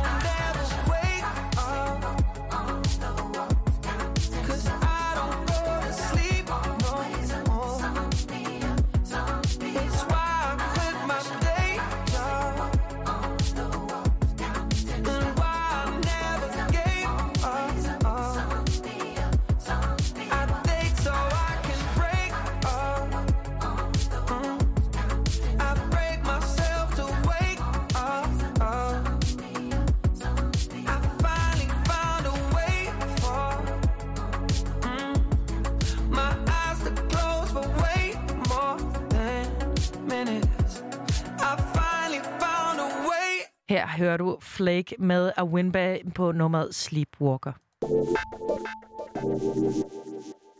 Vi snakkede kort lige før om, at Flake, den her sang, vi lige hørte, kom jo fra Flakes nyeste udgivelse. Og nu skal vi til en anden ny udgivelse. Og øh, hvis du lyttede med til øh, Frekvens i går, så hørte du, at Charlie XCX var jo ude med sit øh, første, eller faktisk nærmest det, som jeg kender til som verdens første corona-produceret album. Mm. Og øh, der gik ikke lang tid før... Hvad betyder det helt præcis? Det betyder, at det er et album, som udelukkende er produceret med de midler, hun havde i nærheden, og udelukkende produceret under corona. Altså, det er et fuldt album, produceret fra den 6. ap- eller startet den 6. april, udgivet den 15. maj. Sådan der. Altså, det er rimelig imponerende. Det er ikke? gået stærkt. Og jeg ved ikke, om sagen er den samme for, for danske Bisse, men den produktive Bisse har efterhånden udviklet sig til sådan en højaktuel samfundskommentator. Og Mm. øh, jeg vil nærmest også kalde ham sådan sådan klassens øh, grove eller frække dreng, fordi der, Ja. er, der er noget provokerende i, i alt, han gør. Hans seneste album, Tandsmaus fra september sidste år, det indeholdt blandt, indeholdt blandt andet sange om øh, Britta Nielsen Okay. og øh, andre sådan, svindler, og øh, der er sådan et eller andet, altså hans allerførste album hed PMS, og, øh, bag, altså, og det andet hed Bitching, og på PMS finder vi blandt andet en sang, som hedder Fartstriber. Så der er ligesom sådan noget, der er et eller andet ved Bisse, som på en eller anden måde gør ham mere til en kunstner, end i hvert fald en det, vi kalder sådan klassisk forstand, en musiker i Danmark. Og øh, vi har også spillet hans øh, homage til øh, dig, den nu afdøde digter Jaja Hassan, som hed Stjernekriger, som også var, faktisk var en del af Brody Session, som du jo hørte om her tidligere. Og øh, nu kommer han simpelthen med et corona-album. Og det hedder Covid 20. Og øh, jeg synes, hvor bisseagtigt meget, også. meget bisseagtigt. I stedet Mm. mm. til at tænke sådan, nå, det er fordi, det sådan er morbidt, men det står simpelthen for Corona Bisse Disk 2020. Sådan der. Og jeg kan huske, at da du skrev det her ned for mig tidligere, så blev jeg ved med at rette op og sådan, hvorfor staver Ja, Christian hvorfor så kan Christian dårligt? ikke stave? Og det er 19 i øvrigt. Ja, Ja. nej, Covid 20, det er, det er noget andet, og det er Bisses kommende album. Og meget øh, i sjovt i forhold til den her snak, vi har haft med, om nogle af de her sådan, coronasange, der er sådan langtidsvarende aktualitet. Så på en eller anden måde, så er det jo ikke nogen hemmelighed, at corona ikke er noget, vi slipper af med i morgen. Nej. Øhm, og jeg synes, der er en eller anden sjov sådan, form for, måske indirekte og måske ikke gennemtænkt aktualitet i forhold til det her med at kalde det COVID-20. Ja. Fordi på en eller anden måde, så laver han jo sådan en bisificering af en fremtidig coronavirus, ikke? Ja. som kommer til, at- måske kommer til at hedde covid-20 i stedet for covid-19. Ikke? Men det her album, det udkommer øh, den fredag den 29. maj. Det er på næste fredag. Og singleforløberen Istid var faktisk på gaden allerede her i starten af maj. Og øh, den skal vi høre nu. Og så på den anden side af det nummer, så har vi Alexandra Milanovic fra Pitten her på Radio Loud. Fordi hun har nemlig nogle gode nyheder, hun kan give videre til alle jer Bisse-fans. Der vil komme med svære situationer nu for rigtig mange borgere, og der bliver brug for, at vi hjælper hinanden.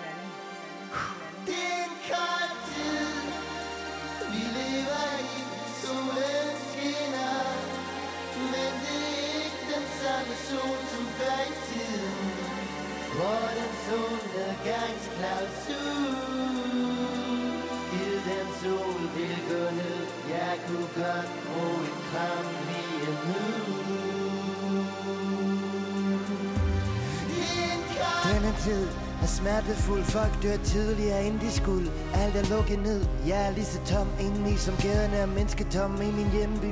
Fødsler mig, vi kører over for rødt i verdens længste lyskryds. Tjekker konstant sidste nyt. Hvad det tæller vi? De døde er de smittede Men der er så lidt vi kan gøre ved det. Hvad sker der for de skadedyr der hamstrer toiletpapir? Ja der holder stramfest Har I hørt om tsunamier Fucking flower mus i virus. I skulle testes positivt til en tur på intensiv op igen og blive. Jeg lever i selvvalgt isolation Sidder og kroger som en anden virusbaron Og udviser samfundsind over for min playstation. Livet er forunderlig Men det er for nemt for mig at sige For andre gør det ondt lige nu. Jeg er så ung og udødelig Men for andre er det liv og død lige nu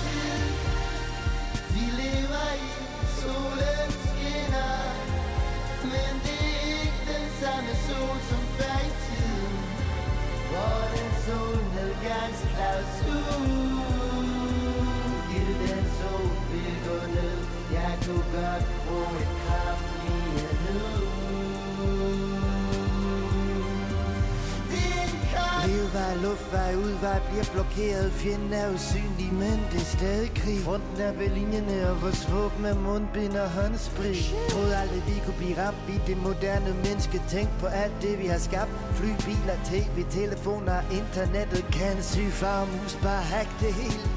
Nu krisen her. Patient noget blev til et, blev til tre, blev til ni, blev til en hel pandemi. Der er ingen vaccine, og man kan smitte, selvom man er symptomfri.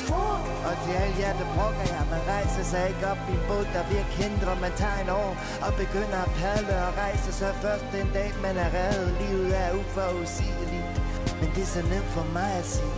For andre gør det ondt lige nu. Jeg er så ung og udødelig, men for andre er det livet helt død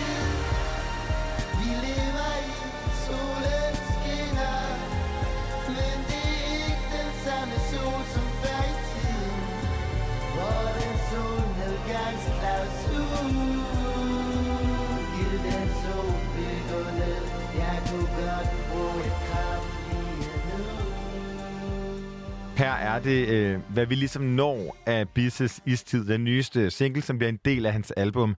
Fordi nu har vi nemlig øh, Alexandra Milanovic med fra Pitten her på Radio Loud, som kan forklare os lidt mere. Hej Alexandra. Hej med jer. Kan vi ikke lige starte med at få dig til at fortælle os, hvad det er, Bisse han kan? Jamen altså, måske skulle spørge jer, hvad er det, han ikke kan? Altså, Ah, han er jo en af de oplagt. mest, øh, en af de mest øh, avantgardistiske musikere, vi har i Danmark lige nu, og det har han jo også været de sidste fem år. Han ligesom har været øh, aktiv på danske musikscene. Altså, udover når han performer og virkelig bare kan have hele publikum i sin hulehånd, så er han den kunstner i Danmark, som bare tør være, være sig selv og eksperimentere med genre og egentlig bare ikke give en fuck for, hvad der sker på den, øh, på den resterende danske musikscene. Ja, fordi meget apropos den her danske musikscene, så er det jo absurd atypisk fra, hvad vi ellers ser lige nu, både af nye, men også etablerede stjerners nye udspil. Og øh, hvordan, altså, ved, at, hvad, hvad tænker du, tror du, det er noget, Bisse han forholder sig til? Absolut, absolut. Altså, øh, han kommer jo til at være øh, Pittens hovedperson i den her uge, og jeg har jo øh, interviewet ham i går, hvor han øh, sagde, at altså, for eksempel med øh, den her coronamusik, han producerer nu og er klar med til udgivelse i næste uge. Altså, han er ligesom samfundets spejl, og han har ligesom påtaget sig den rolle som, som kunstner at være et spejlbillede på, hvad der sker i samfundet, øh, og ligesom udtrykke det gennem sin musik. Alexandra, til de nye Radio Loud-fans, vi har, som lytter med lige nu, kan du lige hurtigt forklare dem, hvad dit program Pitten går ud på? Pitten, det er et øh, program, hvor at vi hver uge øh, hvad skal man sige, plukker en artist op og parer dem med en af deres øh, superfans. Så i stedet for, at vi har en håndfuld øh, hvad skal man sige, musikværter, der skal agere øh, en eller anden slags kulturelite, så er det fansene, der øh, anbefaler, hvorfor man skal dykke ned i den her musikartist. Og det gør vi gennem de her to timer, hvor at, øh, man ligesom får de bedste musikanbefalinger, anbefalinger, og man får de vildeste koncertanekdoter øh, anekdoter fra den her artist. Og så til sidst er der, hvad skal man sige, programmets klimaks, hvor øh, fanen får lov til at læse takkebrev op til øh, den pågældende artist. Og på fredag er det jo så Bisse, du dykker ned i. Ja. Og øh, vi- du har fortalt os bag om scenen, at der er noget helt særligt, som øh, du kan fortælle os, som Bisse ligesom har givet dig lov til at bidrage med. Jamen, øh, her i weekenden på fredag og lørdag, når øh, pitten bliver sendt, så får man faktisk øh, en verdenspremiere på en helt ny bissesang, der faktisk først kommer øh, ud på øh, diverse musikplatforme i næste uge, og den hedder Hudsult. Uh. Meget aktuelt også. Ja, absolut. Så det er en Radio Loud exclusive, vi kan opleve her på fredag. Helt sikkert. Og udover at Bisse ligesom nu i talesætter på den her breaking, som vi lige har givet dig, kære lytter, så i talesætter han jo sindssygt meget, både sådan samfund og politik, og er, var, var jo også super hurtig til, som vi nævnte, øh, ude at lave det her, øh, sådan en homage til øh, den her meget kontroversielle digter, øh, Yahya Hassan, som han lavede, som lavede hed Stjernekriger, ikke? Men hvad er det, øh, hvad tænker du, Alexandra, hvad kan det, når en musiker som Bisse kommenterer på sådan politik og samfund? Jamen, altså for det første er det jo lidt det medium, altså medium, han ligesom øh, kommunikerer i. Musik, det er jo noget andet, end hvis han øh, det ved jeg ikke, skrev en kronik i politikken, hvor han brokkede sig. Altså det, det er et øh, medium, hvor han ligesom har tekster og øh, den, den det soniske instrumental del. Så altså, det er jo helt unikt at, øh, og meget særligt, at vi, vi som generation oplever at have sådan en som Bisse tæt på at lave musik i vores tid. Føler du, at han er blevet talerør for, for dig? Altså nu kan man sige, nu er vi jo begge to, øh, eller alle tre jo, faktisk i den her målgruppe for, for hvem han taler til. Men føler du dig personligt, at du kan spejle dig i hans og hans øh, lyd? Mm, altså, jeg vil sige, den, den fan, vi har med i programmet, Emilie Beske, altså hun er jo super fan, og hun er meget inspireret af ham, og hans musik er i hvert fald med til at for eksempel gøre hende modig gennem øh, det soniske univers, han har, øh, og lyrikken også. Men jeg personligt, altså, det er fedt at være til en bissekoncert, hvor man igennem to timer ligesom får lov til at være en del af en anden verden, men Ja. jeg føler ikke, at han sådan, mm, personligt for mig er et talerør. Det er han for mange andre til gengæld. Og hvis du tænker, jeg kunne rigtig godt tænke mig både at høre mere om den her fan, det tænker jeg da personligt lyder ret spændende, og jeg kan rigtig godt lide den tilgang til det her med, at, at i pitten, der er det ikke kultureliten, der er det ligesom personerne og dem, der står ude på frontlinjen og lytter til det her musik. Så er det øh, i morgen og lørdag på Radio Loud fra 21 fra kl. 21 af, hvor du kan høre Alexandra Milanovics program Pitten. Og indtil da, så synes jeg, vi skal høre øh, Bisses største hit, Seks Hjerter. Som får seks hjerter herfra. Tusind tak, øh, Alexander Milanovic fra Pitten. Selv tak.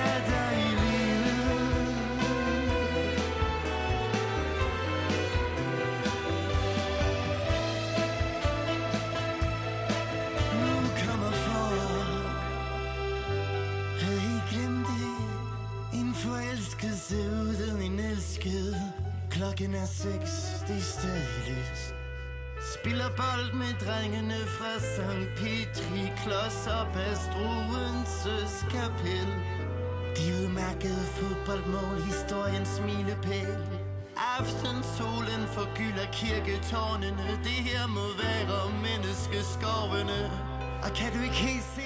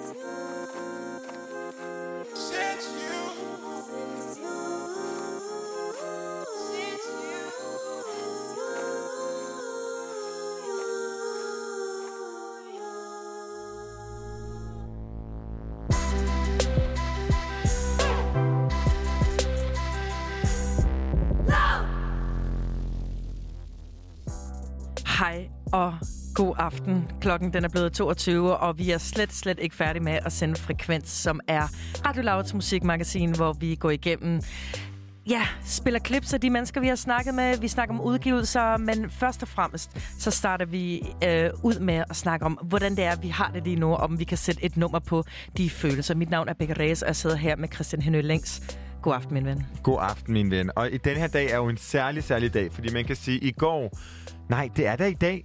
At hvad? Det er i dag, at den første dag, at... Øh, nej, de åbnede da i går. Bodega-restauranter. I mandags, min ven. Var det i mandags? Mandag den 18. Corona har simpelthen udvasket alt, der hedder tid i min hjerne. Ikke? Jeg Er det søndag? Er det mandag? Det er kun altså... dig. Ja. Og jeg tror, grunden til, at du ikke har set sådan mosh pits på gaderne, det er, fordi de har åbnet en mandag, og det er jo klogt, fordi det ikke sker gradvist så. Ja. Fordi folk som dig og mig, der har et arbejde, som man ikke bare lige kan æbekatten en mandag morgen, eller formiddag, eller efter, eller aften for den sags skyld, de er ikke øh, ude på gaden, men jeg tror, det begynder at blive meget nu. Jeg tror, min moralske vogter, jeg er jo typen, som råber af folk på gaden, hvis de smider en flaske. Og jeg tror også, Sådan snit, der. jeg kunne være typen, som øh, på fredag, eller måske allerede i morgen, hvor det Luk var lille fredag. Luk jeres restaurant, eller i hvert fald holde afstand, men måske mere til de her moshpits, som kunne finde på et sted på gaden. Ikke? Ja. Hvis jeg så en soundbox Ja, på Dronning Louises bro, så, så ville jeg cykle for, og frem, jeg ville cykle i cirkler og være sådan her. Gå hjem, Ja. gå hjem, gå hjem. Og så, altså, ja. Godt, Men Christian. i dag er jo ikke lille fredag, og det er heller ikke fredag. Det er lille bitte mikrofredag, Ja. fordi vi er så heldige, at det er Kristi Himmelfart. Thank you, Lord. Ja, præcis. Det er Kristi Himmelfartsdag i morgen, og det betyder, at det er også lidt en undskyldning for, at folk også bare kan tage fri om, om fredagen. Så øh, de, jeg tror, de, de fleste mennesker øh, i Danmark lige nu, de sikkert har fri her de næste fire dage. Og, og det, er bare, det er bare så skønt også øh, for noget tid. Jeg elsker maj. Hver gang maj kommer hvert år, så er jeg sådan, ah, gud ja. Men vidste du godt, at maj sidste år, der lå vi i vandkanten og solede os. Og i dag har jeg vintertøj på. Vintertøj lige frem. I dag er alle dage? Altså, måske svedte jeg lidt i dag på cyklen. Okay, men i går, jeg forstår, hvad du mener, og det, det er ikke til at finde ud af. Øhm, hvad skal du ind i din himmelfartsferie her? Jeg, tager, jeg flygter simpelthen til Aarhus. Jeg, vi er jo i København, og jeg er jo jyde. Og jeg flygter hjem til Aarhus. Jeg skal hjem til min veninde, jeg ikke har set i lang tid. Og vi skal bare ligge i ske hele Kristi Himmelfartsferien. Og se film og spise slik? Og... Ja, hun har lavet sådan en plan med ting, vi skal. Jeg er meget, meget imponeret. Men på vejen hjem i dag, så skal jeg nemlig høre det nummer, du har taget med. Fordi det er jo lille fredag. Vi satte os ned Lille tidligere i dag fredag, og sagde, vi skal have lille bitte fredag tema. Og, hvad, og du ved, også fordi caféer og restauranter nu har åbent, men de lukker jo midnat. Så det er ikke en all-nighter, det er ikke abefest, det er ikke moshpit øh, i din opgang. Det, er- det her, det er, det er en sang, jeg har, jeg har taget med, som er lavet af FK Twig, som er en af mine yndlingskunstnere nogensinde. Og øh, det her det er fra hendes nyeste øh, album, der hedder Magdalene, som øh, ja, det er et nummer, der hedder Holy Terrain, hun lavet med Future. Og hvis jeg skulle sætte ord på det her nummer, så er det et track, som hvis jeg hører det på floor, så er jeg på floor, men jeg slår ikke flikflak. Det er det mening? Ja, og jeg synes, det er en ret god opfordring til dig, der sidder derude og lytter med, at du skal prøve, prøv på en eller anden måde at danse til det her nummer. Man kan godt danse siddende, man Ja. kan godt danse liggende, man kan godt danse gående. Ja. Jeg, vi, jeg kunne bare rigtig godt tænke mig ligesom at få i gang sat sådan en, hvad kalder man det nærmest, sådan en, et flashmob. En flashmob. En holy terrain flashmob. Sådan der.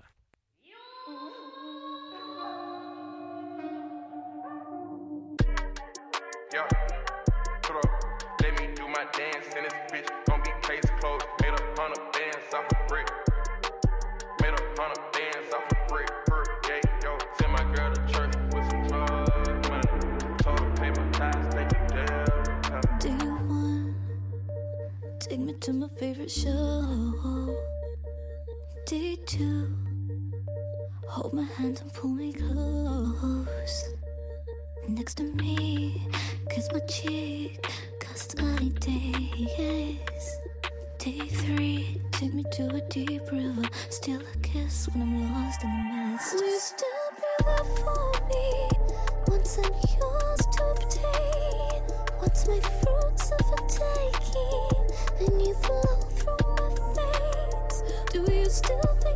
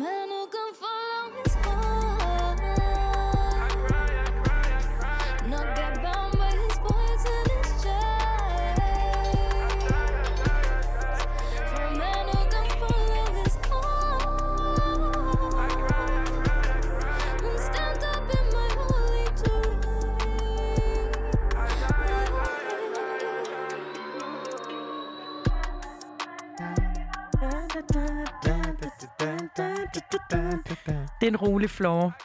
Det er godt nok et nummer, vi to har hørt mange gange. Det Ja, her. vi snakker, vi kommer begge to til at gøre det. Vi laver bølgehips. Ja, det er meget sådan en... Altså, man bevæger sig lidt som sådan en kobraslange, ikke? Altså sådan øh, bløde bevægelser, ikke? Men, men det er jo virkelig også, som vi har snakket om, Lille Bitte Fredag er måske lidt mere en opvarmning. Det er jo virkelig de hardcore, der går i byen i dag på en almindelig onsdag. Ja, det vil jeg også sige. Og jeg tror, at øhm, det her nummer, det indkapsler rimelig godt den her idé om, at du skal kun fest til midnat, og people are dying, man. Ja. Ja, don't you ever forget. Men du har også taget et nummer med her, Christian, som har, du ved, lidt den der vibe, hvor man tænker, ja, ja, du må tage ud, men slap lige af. Ja, og på en eller anden måde, så er det lidt mere, en, øh, sådan lidt, det er lidt mere aggressivt end det her Holy Terrain, og det er måske lidt mere direkte i sit, øh, i sit budskab. Det er nemlig Princess Nokias, øh, I, uh, hvad hedder det? I like him. I like him. Ja. Og det er jo fra hendes album, som øh, Princess Nokia, hun er jo den her kunstner, som jeg simpelthen er fuldkommen obsessed Hun with. er skøn. Og i starten af 2020, der udgav hun de her to albums. Det ene var sådan et super glad album, og det andet det her Everything Sucks. Og øh, på Everything Sucks, der er det her I Like Him. Og øh, hvis du tænker, ved du hvad, det kan godt være, at øh, Becca og Christian, de siger, at man ikke går ud på en onsdag, men det gør jeg. Så er du måske heldig, fordi i nat kl. 01 dansk tid, der Princess Nokia, hun laver en øh, live-koncert på Instagram sammen med det amerikanske medie, det hedder Pitchfork. Og øh, som en lille opvarmning til det, og som en hvilken som helst opvarmning til, hvad end du skal bruge din aften på, så kommer her Princess Nokia, I Like Him.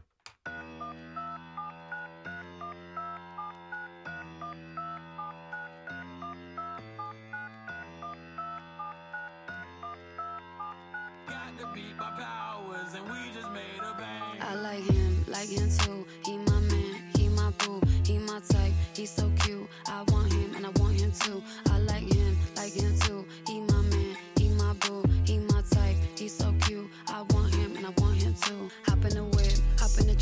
I do whatever the fuck that I want. I'm not a hoe, I'm not a slut. I like the fuck and I sure like to suck. I am that bold, freezy like ice. I'm not a wife, so talk to me nice. You ain't my type. I don't like you. You a broke boy. Look at your shoes.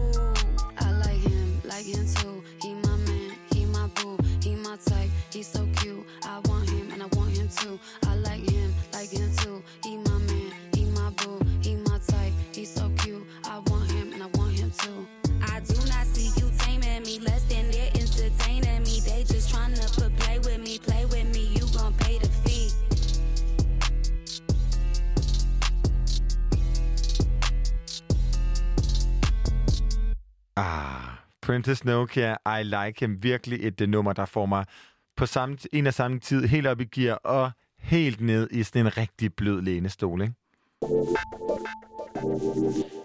Vi skal tilbage til Danmark, fordi øhm, i det program her på Radio Loud, der hedder Live Feed, der sætter Isa Naja Buhl ligesom fokus på alt, hvad der sker på den danske musikscene. En ting, der sker, det er øhm, det band, som hedder Patina. Og øh, Mads og Gregers er to ud af tre af kernen, og øh, Isa, hun tog en snak med dem, som de ligesom, øh, hvor de har sat sig selv i hjemmekarantæne i Svendborg.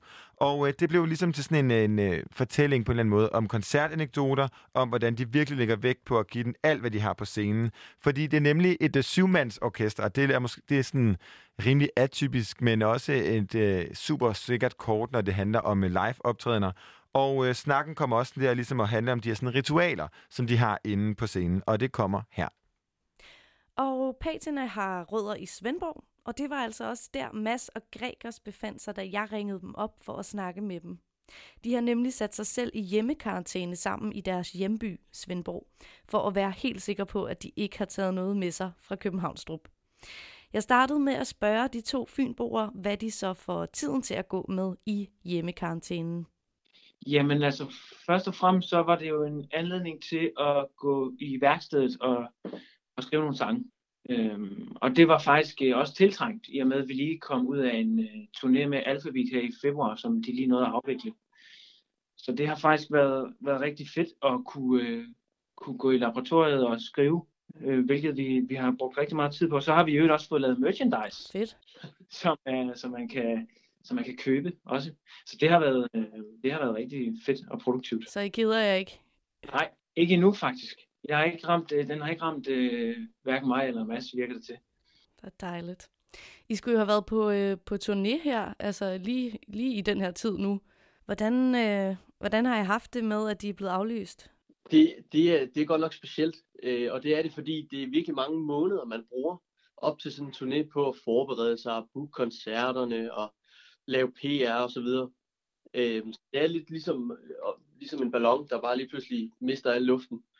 Øh, og så må man jo bare op på hesten igen. Øh, og det har vi så heldigvis gjort øh, sådan rimelig succesfuldt, vil jeg sige, ved, ved at skrive sange, som Gregers nævner, og få brugt tiden på noget andet. Hmm, helt sikkert. Og nu kommer jeg også til at sige aflyst. De er jo blevet udskudt til, øh, til november, mm. ikke også? Jo, lige ja. til efteråret. Ja, en efteråret, ja. Så kan man glæde sig til det i stedet for. Øhm, og her for nylig, der kom øh, Mette Frederiksen jo ud med den udmelding, at sommerens festivaler bliver aflyst. Så jeg tænkte på, havde I set frem til noget bestemt her øhm, på sommerens festivaler? Skulle I have været afsted? Ja, altså 2020 var egentlig et, øh, et år, vi havde glædet os sådan rigtig meget til, for vi har ikke eksisteret i så lang tid. Øh, og nu øh, havde vi fået booket en masse koncerter, og faktisk også en del festivaler. Øh, særligt Smukfest havde vi set frem til, for den spillede vi også sidste år i forbindelse med Karrierekanonen. Så den var lidt særlig for os. Øh, men også bare det der med at kunne, altså være på programmet, har været ret stort for os her i 2020. Øh, og nu er det jo så blevet aflyst, det hele. Øh, så det, det vil sige, det er en endnu større ballon, der blev prikket hul på Ja, der. klart. Ja, det er træls. Nu siger I jo selv, at I ikke har været i gang i så forfærdelig lang tid. Så for dem, der ikke har oplevet jer live endnu, hvad kan man øh, forvente til en Patina-koncert? Jamen altså, man kan først og fremmest forvente, at øh, vi er syv grænvoksne øh, finboer næsten alle sammen. Vi har lige en enkelt fra Vestjylland. Men som går ind på scenen og, øh, og giver den fuld skrue, øh, sømmet i bund og energi ud over kanten. Vi kommer virkelig ind på scenen med, med, alt, vores spil, med alt på spil. Alt, hvad vi har at give, det giver vi. Og altså, man kan sige, det er måske meget at forvente, at publikum skal hoppe direkte ind med begge ben, men vi er, vi er et publikumsaktivt band, som elsker at inddrage publikum i vores øh, univers. Så det, øh, det kan man i hvert fald godt øh, have i baghovedet, når man, når man træder ind ad døren. Ja, man skal lige forvente, at man også skal give noget igen fra publikums Det side af. kan godt være, at vi kommer til at kræve lidt, Ja, for at sige det mildt. Ja, det er jo også det bedste. Jeg er så heldig at have set jer øh, spille live, og I har netop den her fantastiske energi på scenen. Jeg tænkte på, har I nogen ritualer eller noget, I gør, inden I skal optræde, for ligesom at komme i det helt rigtige øh, patina-energiniveau? Øh, ja, det har vi. Altså, vi er jo syv øh, forskellige øh, gutter i banet, men alligevel øh, har- er vi fælles om musikken. Men lige den her øh, forskellighed bliver øh, faktisk udtrykt ret godt, inden vi går på scenen. Frederik, vores bassist, han kan godt finde på at ligge og lave lidt yoga, og Mathias, vores guitarist, øh, er helt vild med at sætte lidt disco-musik på, inden vi Ja. går på, og ja, Søren, han kan godt lide lige at zoome lidt ud, ud på en gang, hvis han kan finde sådan en et sted, og lige gå lidt ind i sig selv og så videre. Øh, Og så lige inden vi går op på scenen, der plejer vi gerne lige at se hinanden i øjnene og ønske hinanden en god koncert. Hvad så er det fedeste, I ved, når I så giver koncert? Jamen, øh, der er jo mange, der er mange fede ting ved det. Der er sådan to aspekter i det. Og det ene er, hvis, hvis det er en god dag, så har vi overskud til at mærke hinanden på scenen først og fremmest. Og, og spille godt sammen. Så jeg, jeg har altid haft optur på, hvis vi har spillet godt sammen. Øh, og kan mærke hinanden på scenen. Og så den anden side af det er selvfølgelig publikum. I og med, at vi er aktive fortællere på scenen, så betyder det vildt meget at have publikum med og mærke, hvor de er henne den aften. Nogle gange så, så er de vildt meget med, og andre gange så skal de lige, så skal de lige øh, inddrages lidt mere i historien, så skal man gøre sig lidt mere umage for at fortælle de her historier, der er i sangene. Så, så det fedeste er helt sikkert at komme op og, og få fat i publikum, og, og det gør vi også nemmest, når vi får fat i hinanden, i hinanden først. Så kan vi ligesom hoppe ud som en enhed og inddrage publikum. Og lige for at tilføje, så vil jeg sige, det er også det, noget af det fedeste, er også at åbne et rum, som publikum kan træde ind i, og forhåbentlig glemme øh, dagligdagen og al, alle mulige problemer osv., men simpelthen hoppe i med begge ben. Selvom I er nye på den danske scene, så har I jo stadig givet øh, en del koncerter.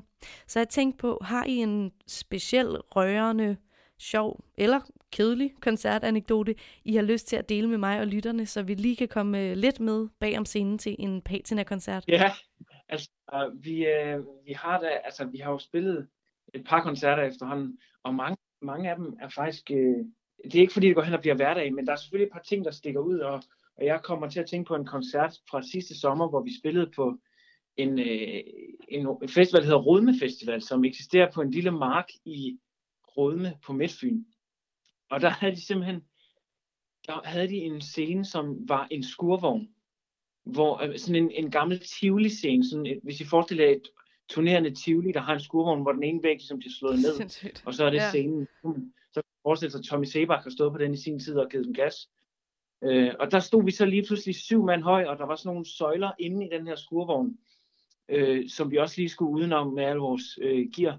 Og, og det var klokken tre om eftermiddagen, sådan en juli hed sommerdag, og der var 300 øh, unge mennesker på den her mark i Rødme, og så knak de bare fuldstændig midt over de der unge mennesker. De gik helt amok. Øh, og det åd vi jo bare råt, og så skabte vi bare en helt vild stemning der om eftermiddagen. Som det første akt øh, på plakaten.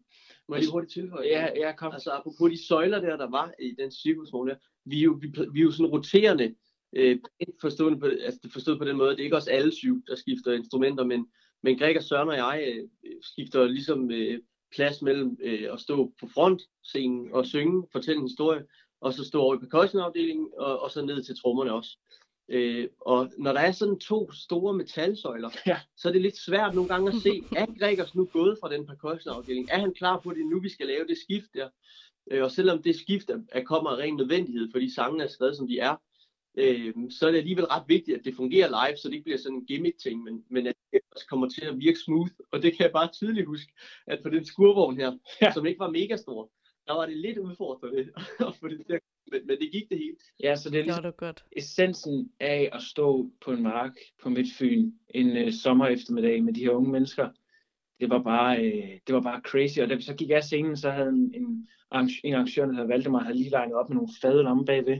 Og dem, dem havde vi set meget frem til. Og så lige pludselig, så kan vi bare høre det der publikum, der begynder at skråle en af vores sange, som vi ikke havde nået at spille. Øh, og så måtte vi jo, så blev vi hævet op på scenen igen og spillet videre. Så selvom det var lidt mod oddsene, så var det bare en helt fantastisk Ej. stemning, Det lyder skønt. der var der.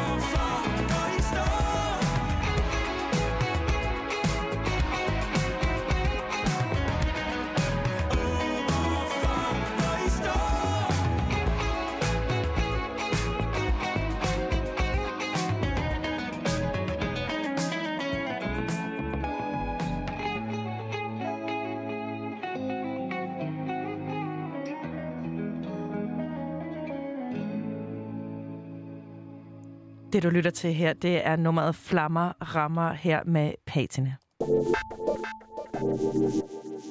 Becca, i øh, 2013, der ved jeg ikke, hvad der fyldte meget i din radio, og måske faktisk mm. måske også fyldte meget på sådan din iPod. Mø. Mø. Ja. På min øh, iPod, der fyldte altså Lord nærmest det hele. Hendes, Okay. hendes øh, tennis court, hendes Royals, og hele det album, som hed Pure Heroin, som Heroin. Her- Heroin. Heroin. Altså som i heroin, ikke? Ja, jeg Ja. tror, at det er Men som i Benjamin, vores... Ja, Ja. præcis. Mhm. Øhm, det fyldte ret meget, og øh, det var jo ligesom det, som på en eller anden måde sådan var skældsættende for den her kunstner. Så kom, i noget, noget tid efter, så kom Greenlight, men siden øhm, 2017, så har vi ligesom ikke rigtig fået, hvor at hendes Melodrama-album udkom, har vi ikke rigtig fået noget. Nej. Indtil nu, fordi Lordi arbejder nemlig på et nyt album, og hvis hun skal sige det selv, så går det fucking godt. Det siger hun i et nyhedsbrev, hvor at øh, hun ligesom forklarer, at det her tredje album, det øh, startede efter hun mistede sin hund Pearl sidste år, og det er jo virkelig en sådan en eller anden en form for morbid og meget sådan øh, simpel ting, men det er jo nogle af de her processer, der kan sætte i gang i, øh, i selv det bedste. Ja, det er sjovt, fordi jeg, jeg føler også tit, at når folk øh, skal fortælle om den musik, de har lavet, så, så må man gerne lige skrue op for dramaet og sådan, åh, Ja. der skete det her, eller mit heartbreak, det var sgu ikke bare et heartbreak. Du ved, alt muligt Det ting. var og du ved, hund. her var det hendes hund, hvor jeg tænker, ej, det sgu også noget lort. Det Ja. synes jeg godt, man må anerkende. Det er jo, Enig. det er jo en familiemedlem. Og hvis man rigtig godt kan lide den lyd, som der er på Melodrama-albummet, så er du heldig, fordi det er den samme producer, der kommer til at lave det nye album. Og det har selvfølgelig også været påvirket af den her coronatid. Men øhm, Jack Antonoff, som han hedder, den her producer, han har ligesom på en eller anden måde øh, sammen med Lord formået, at de har rejst frem og tilbage fra øh, Auckland og til Los Angeles med deres, ligesom sådan, deres forbehold. Og nu laver de det resterende over, en, øh, en, over FaceTime. Og hvis man ikke kender Jack Antonoff, så har han faktisk været rigtig meget ind over øhm, altså Taylor Swifts øh, produktioner. Han er, var også faktisk øh, i mange år kæreste med Lena Dunham, øh, hvis du kender hende, som er hovedpersonen i Girls. Ja. Øh, og han er, han er jo meget sådan en... Øh, han har jo sit eget band, som jeg ikke lige kan huske her på stående fod, hvad hedder. Men han er jo øh, han er meget sådan en bagom fyr og et kæmpe pophoved. Så øh, det, det synes jeg faktisk godt, man kan høre i, i hans produktion. Det er bare de her store, store popnumre. Som sagt, så siger Lord, at øh, hun føler, at produktet er, som hun si- siger selv, det er ikke mig, der banner. Produktet er så fucking godt, min ven. Jeg glæder mig vanvittigt til, at du skal høre det. Øhm, og øh, nu har vi jo nævnt både Tennis Court og Royals og Greenlight, men faktisk så er mit øh, lo- yndlingslord-nummer en, øh, et nummer, som hun lavede til The Hunger Games. Mm. Den her Mm. film, den her, jeg mener faktisk, det er fire film. Øhm, og øh, det her nummer, vi skal høre, der har Kanye West ligesom været inde over at lave en lille remake. Så her kommer Lords Flicker, Kanye West remake.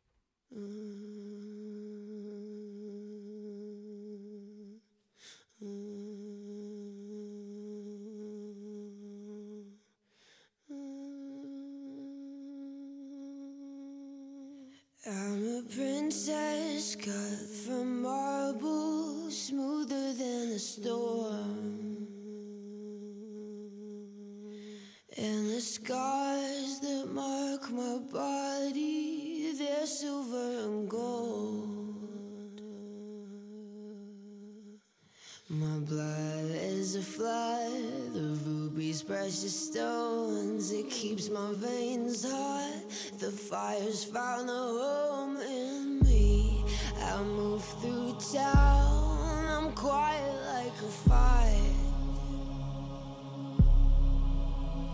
And my necklace is a rope. I tie it and untie. And now people talk to me, but nothing ever hits. So people talk to me, and all the voices just burn. No, I'm done with it. This is the start of how it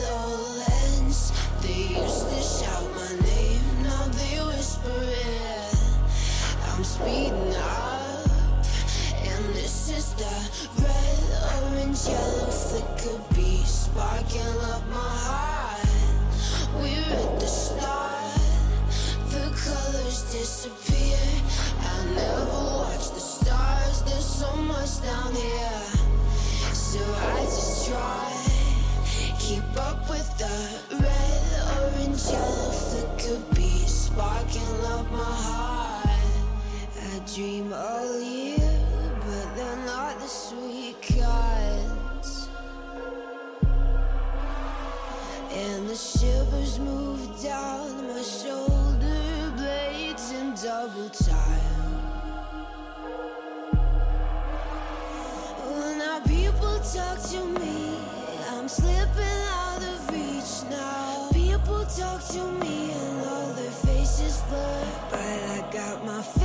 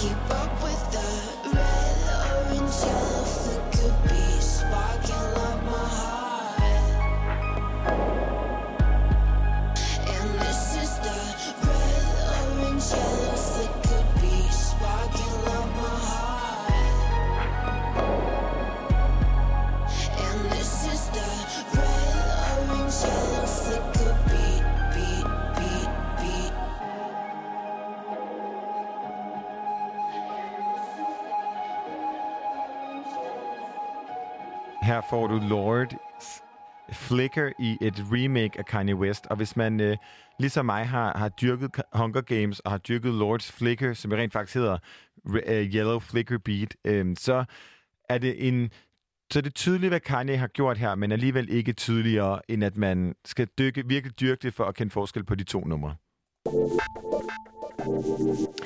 Hvis man lyttede med til Frekvens i går aftes, så har man måske øh, haft den fornøjelse at lytte til vores interview, vi havde med Sune. Og det var faktisk ikke kun øh, Benjamin og jeg, som det måske plejer at være, øh, det plejer at være den normale konstellation, men vi havde jo faktisk også tidligere i programmet øh, et interview med, med Max, som øh, vi også nævnte tidligere, er vores første live-gæst i studiet. Og hun blev simpelthen hængende, fordi vi hyggede os så meget, og vi drak vin, og hun var simpelthen også med til at spørge Zoom-drengene om en ting eller to. Så det skal vi altså lige høre et klip af, fordi det er næsten øh, for godt til at være sandt. Det er ikke kun mig og Becca og Max. Vi har nemlig Sune med på en telefon. Og øh, hjerteligt velkommen til jer, Sune. Tak. Tak. Prøv at, hvem, har vi, øh, hvem er det, vi har med på en telefon? Er det, det er Andreas og August. Det er simpelthen jer begge to? Det er os begge to. Begge to. Sidder Prøv på at- ny vej Frederiksberg. Hygger os. Jamen, det lyder, øh, lyder noget så fedt. Prøv at, nu, øh, nu fik I næsten ikke nogen introduktion fra mig her, fordi jeg synes, det er federe, hvis I selv får lov. Så vil I ikke til de få af vores lyttere, som ikke ved, hvem I er, introducere jer selv. Vi er en R&B-duo, der består af producer Andreas og sangskriver August. Og vi bor i København. Vi er oprindeligt fra Aarhus. og vi fyrer den simpelthen bare af for tiden. Altså, ja. I lever, øh, lever det fede øh, musikere tilflytter live. Ja, så godt vi kan her i coronatiden i hvert fald. Hvad ja. det? I er jo, øh, I er jo til sammen det, som hedder øh, Zoom. Og øh, hvordan fandt I sammen? Uha. Ja, Zoom var faktisk til at starte med øh, noget, jeg startede. Jeg ville gerne starte et band. Jeg havde lavet én sang, min første sang nogensinde. Og så ville jeg gerne... Jeg turde nok egentlig ikke helt spille den live selv, så jeg skulle bruge et band. Og så sammen med nogle venner, så fandt vi frem til, at der var en, der hed Andreas, som kunne spille keyboard. Og så ringede jeg til ham. Jeg fik øh, hans nummer af min tvillingssøster, som gik i klasse med ham. Aarhus er heldigvis en ret lille by. Så jeg ringer til Andreas og spørger, om han vil spille keyboard i bandet. Ja, og så, øh, så ender det egentlig med, at vi finder ud af, at vi øh, viber øh, rigtig godt sammen, August og jeg, og, og at vi måske bare skal blive til en duo, i stedet for at gøre lyden lidt mere elektronisk, i stedet for, for den band-agtige vej. Øh, så, så endte vi som... Hvorfor, hvorfor var det, det klikkede? Hvordan kan det være, at det var, øh, det var jer to, og ikke ligesom bandlyden, der klikkede? Jeg tror, det var... Altså, en ting var lyden, men det handlede også rigtig meget om sådan personlig energi. Jeg tror, Andreas og jeg, vi var klart sådan de mest ambitiøse på Zooms vegne. Vi, vi kiggede bare på hinanden nogle gange og var sådan, vi kan så godt øve lidt mere, og vi kan så godt flytte til København, og vi kan godt, ved, vi, vi ville det lige meget, tror jeg. De andre drenge er vi stadig ikke pissegode venner med. De spillede bare også i andre bands, så det mig og Andreas også havde til fælles var bare, at vi virkelig gerne ville satse gå all in på det. I var der måske 100 procent? 100 procent, ja. 110.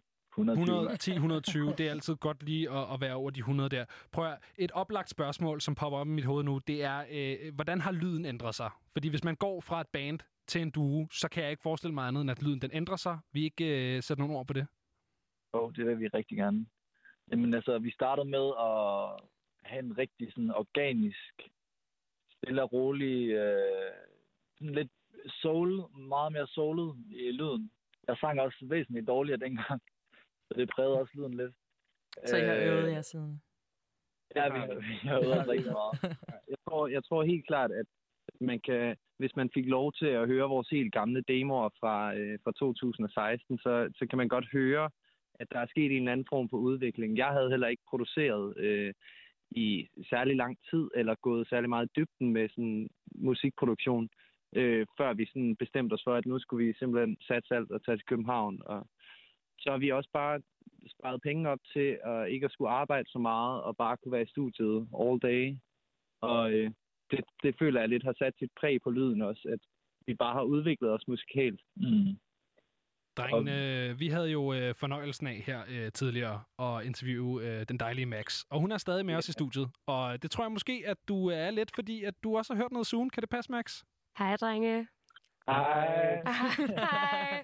Ja, det kan godt passe. Jeg, øh, nu sidder jeg her sådan i radio og snakker med jer, men, øh, men ja, de spurgte bare, om jeg ville blive lidt længere og sige hej, og måske kunne jeg stille jer et spørgsmål, og så sagde jeg, helt Ej, sikkert. det er jeg glad for. Ja, er det hyggeligt? Jo, det er. Ja, men jeg har, okay, jeg har to spørgsmål. Ja. Jeg, første spørgsmål er, hvis I begge to skulle beskrive Bad Ritual med et ord, hvad vil det så være? Og andet spørgsmål er, hvis I skulle vælge én lyd på tracket, som I synes var den fedeste, en forskellig en hver, ikke? Hvorfor en vil det så være? Okay. Okay. Gode spørgsmål. Okay, så spørger Tak, tak, en lyd tak. og et ord til at beskrive tracket. Vil du ikke starte? Ja. Jo, et ord til at beskrive tracket, det må være... Nej, den er sgu... Det er øh, altså den er svært. så lige til. Ja. Skal jeg starte? Nej. Fedt. Fedt, August. du starter. jeg, vil, jeg vil sige, øh, et lyd til at beskrive tracket, det er sådan lidt subjektivt i forhold til mig selv, men jeg vil sige, det er anderledes. Mm. Fordi det er ligesom et nummer, der har åbnet en masse øh, nye måder at forstå vores egen musik og hvad vi kan lave på for os selv. Så det er anderledes, og det er helt klart en, en øh, lille dør, der står på klem ind til en hel masse ny musik, som øh, ligesom ligger derude et eller andet sted, og som er uopdaget for os endnu, men som er spændende. Så jeg vil sige anderledes, og så hvis jeg skal vælge en lyd, så øh, vil jeg nok vælge det der sådan lidt sjove tema øh, Det lyder lidt klovne, cirkusagtigt, men det lyder Ja. rigtig fedt. Der kommer sådan til sidste sang, sådan en outro ting. Mm. Ja, den, den er rigtig vild med. Drenge, Okay. nu får vi snakket lidt om, øh, om singlen her, ikke? Ja. Hvad, hvad siger I til lige at give den et lyt? Jo, Det lad os- skal vi da. Lad os lytte til den. Altså, lad os høre den. Så øh, lytter, her får du altså Soons seneste udspil, øh, Bad Rituals. Hæng på, fordi vi snakker endnu mere med drengene efter. I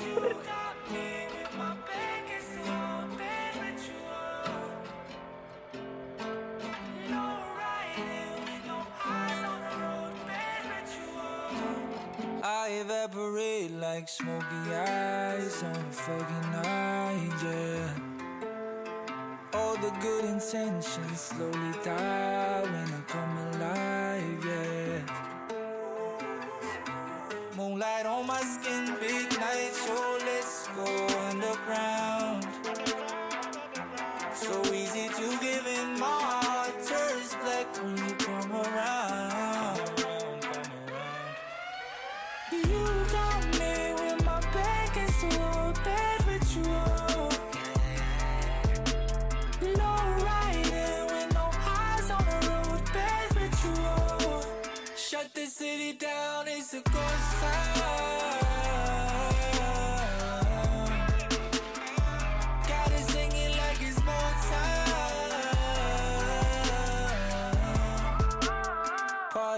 the place where the shadows hide on the purple skies, yeah.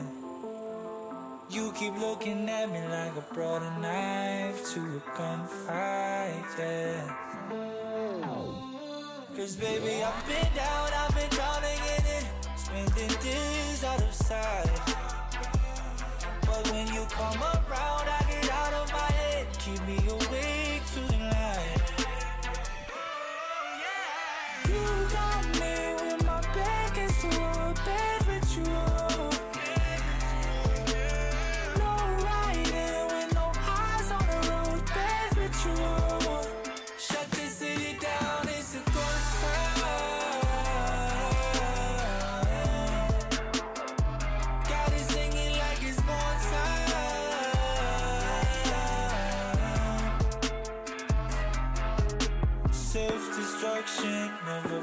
this good, bad ritual.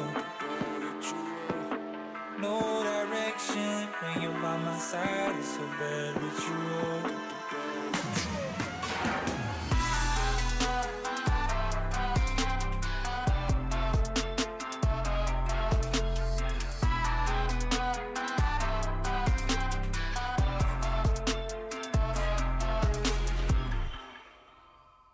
Her fik du uh, Soons seneste udspil, Bad Rituals. Og vi har uh, Soon-drengene med på en telefon, og uh, for den sags skyld Max med i studiet. Det er altså en, uh, en stjernespækket uh, udsendelse af Frekvens, du lytter til her, lytter. Drengene, uh, nu hørte vi lige uh, jeres seneste single. Vil I ikke lige, uh, vil I ikke lige fortælle lidt om, hvordan den blev til?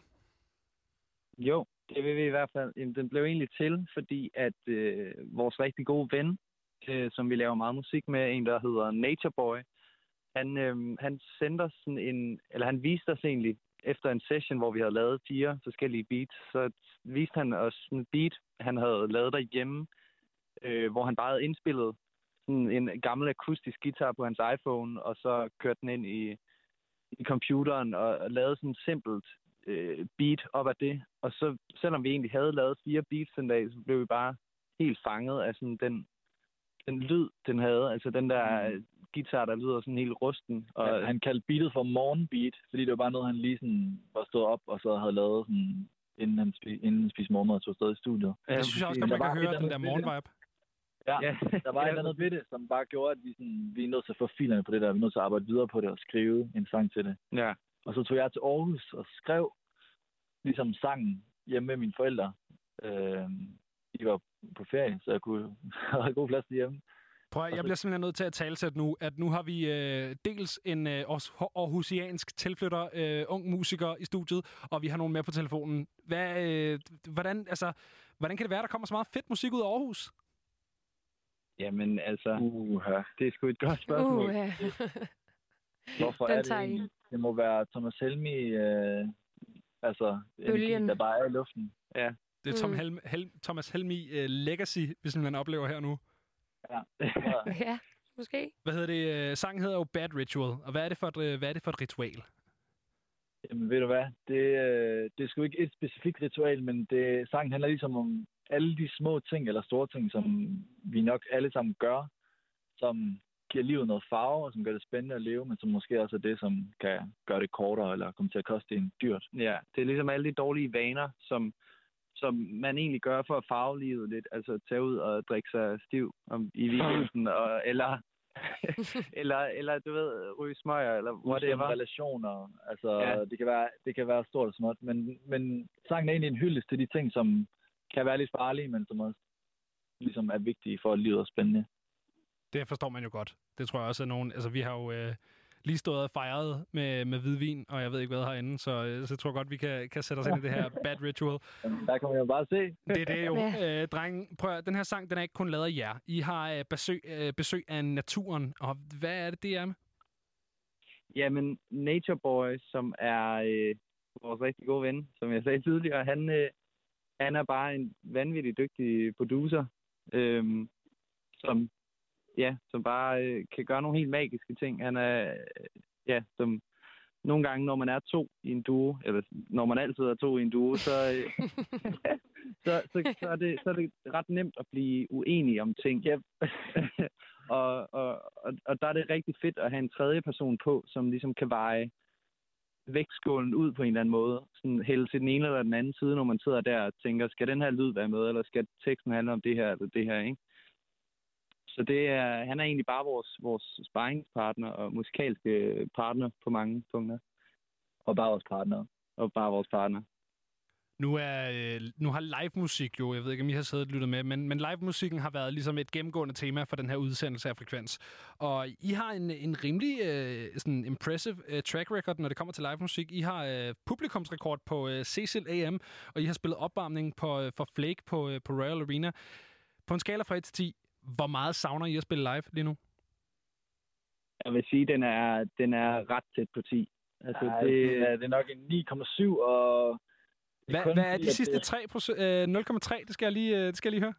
Jamen, det er helt klart, at i stedet for, eller i, i det her forår, skulle vi have spillet vores første øh, egne headliner-koncert, og vi skulle, vi skulle have, hvad hedder det, vi skulle have spillet på Spot Festival, øh, sådan rigtigt for første gang, og flere fede koncerter, som vi går glip af, men i stedet for, at vi så har øvet op til dem, og brugt vores energi der, så har vi bare været rigtig, rigtig meget i studiet, og altså lavet nogle af de bedste sange, som vi hidtil har lavet.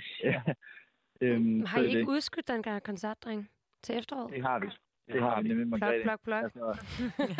Så øh, hvor, hvornår kan man få lov til at opleve You're jer? welcome. Ja, 25. november i Pumpehuset. Der Sådan der. I København, skal lige siges. Jeg kommer i hvert fald. København. Ah, men vi kommer alle sammen, tænker jeg. Ej, godt at høre. Sundring, jeg øh, har et, øh, et lille spørgsmål til, til jer, som er på baggrund af den, øhm, øh, den Instagram-takeover, I lavede for Bands of Tomorrow, hvor at I gav sådan en, øhm, en rundtur på, øh, i jeres studie, og jeg kunne bare ikke lade være med at undre mig over, hvad, hvad er jeres yndlings sådan plugin? Og til jer der, derude, der ikke ved, hvad en plugin er, så er det sådan en, en, øh, en, et eksternt øh, effekt. Det er et stykke software, man kan Ja. lægge ind i det, det program, man bruger til at lave musik med, ikke? Så, det, så man har nogle flere muligheder. Lige præcis. Ja. Så, så hvis I havde et yndlingssæt, til, som, som også kendetegner jeres musik, hvad, Jamen. hvad var det for et? Helt klart. Altså, jeg tror, noget af det, som vi bruger alleroftest, og især noget af det, når jeg sidder ved computeren og prøver at få noget til at lyde mere spændende, så, så, så kommer der altid øh, et plugin fra August, eller et plugin, som August gerne vil have på, og det er altid det samme. Det er Crystallizer med, Yes. fra øh, Soundtoys, øh, Ja. som er sådan en sjov delay-plugin. Max, du, jeg kan se, at du står og nikker herover, som om, at du, øh, du, sådan, det er du nikker kæmpe, næsten kæmpe plugin. genkendende. det, var, det var et kæmpe, Kæmpe. kæmpe plugin. Ja, kæmpe. Jeg, så jeg forstår det godt. Det kan være, det er det, der ligesom øh, kendetegner den her Thomas Helmi Legacy, der kommer ud af Aarhus. Det kan være, det er det her øh, Crystallizer plugin. Crystallizer. Så, så delay, altså, som også er, ja, det er jo i og for sig et echo. Øhm, hvad, hvad er det, den kan? Hvorfor er den særlig? Jamen, jeg tror bare, vi har haft nogle, altså, det, der, er- altså når man, når man, ja, August får den lige. Jeg vil skulle sige, det som jeg elsker ved den, det er, at den er uforudsigelig. Yes. Der er rigtig mange plugins, hvor man er sådan, åh, vi sætter den her på, så ved vi, at så, så bliver der lige lidt mere rumklang, eller så bliver det lige lidt, øh, så lyder det som en øh, pingvin, eller et eller andet. Den her, den ved man ikke. Og Hvordan lyder en pingvin? For det, der, der bliver jeg Det er simpelthen nødt til at afbryde. Ja, Alterboy. Nå, okay. Men Okay. Det her plugin, Godt bud. Hvad er det for her plugin? plugin, det er uforudsigeligt. Man sætter det på, og så kan det være mega fedt, eller også så kan det ikke være fedt, men nogle gange er det bare mega fedt. Kan det nogensinde lyde som pingvin? Jamen, det, det, jeg tror, hvis man brugte nok tid på at sidde og tweak på knapperne, så, så kunne det sikkert godt. Det er fantastisk. Prøv at, dreng, øh, som det sidste her, så har I jo fået lov til at, at vælge et nummer, som vi skulle spille her ud af det her interview med jer. I har valgt af Winbase Fever. Hvorfor har I det? Jamen, vi har valgt Fever, fordi at Awimbe, han er en af vores første sådan, rigtig gode musikalske bekendtskaber her i Han, han København. hookede os op med et studie, lige da vi kom til København. Ja, han, øh, han fik os ind i vores første studie i København, som bare åbnede op for en masse muligheder, og, og så har vi bare set ham igennem hele processen med at skrive hans, øh, hans debutplade, og, og August har også været inde over et par sange, øhm, som, så, så på en eller anden måde, så betyder de sange, og især Fever, bare rigtig meget for os. Præcis. Altså, hvis der var en øh, film om Zoom, så ville Winbe helt klart have en mega stor birolle. Ham, der lige sørger for, at det hele sker. Den gode, øh, den gode bedste ven. Ja, ja præcis. Fantastisk. Vi skal høre uh, Winbase Fever, og uh, med det, så vil jeg bare sige tusind tak, fordi I gad at medvirke i programmet. Tusind tak, fordi vi måtte snakke med jer, drenge. Jamen selv tak. Caught up, lost my mind in the hallway. Cheap hotel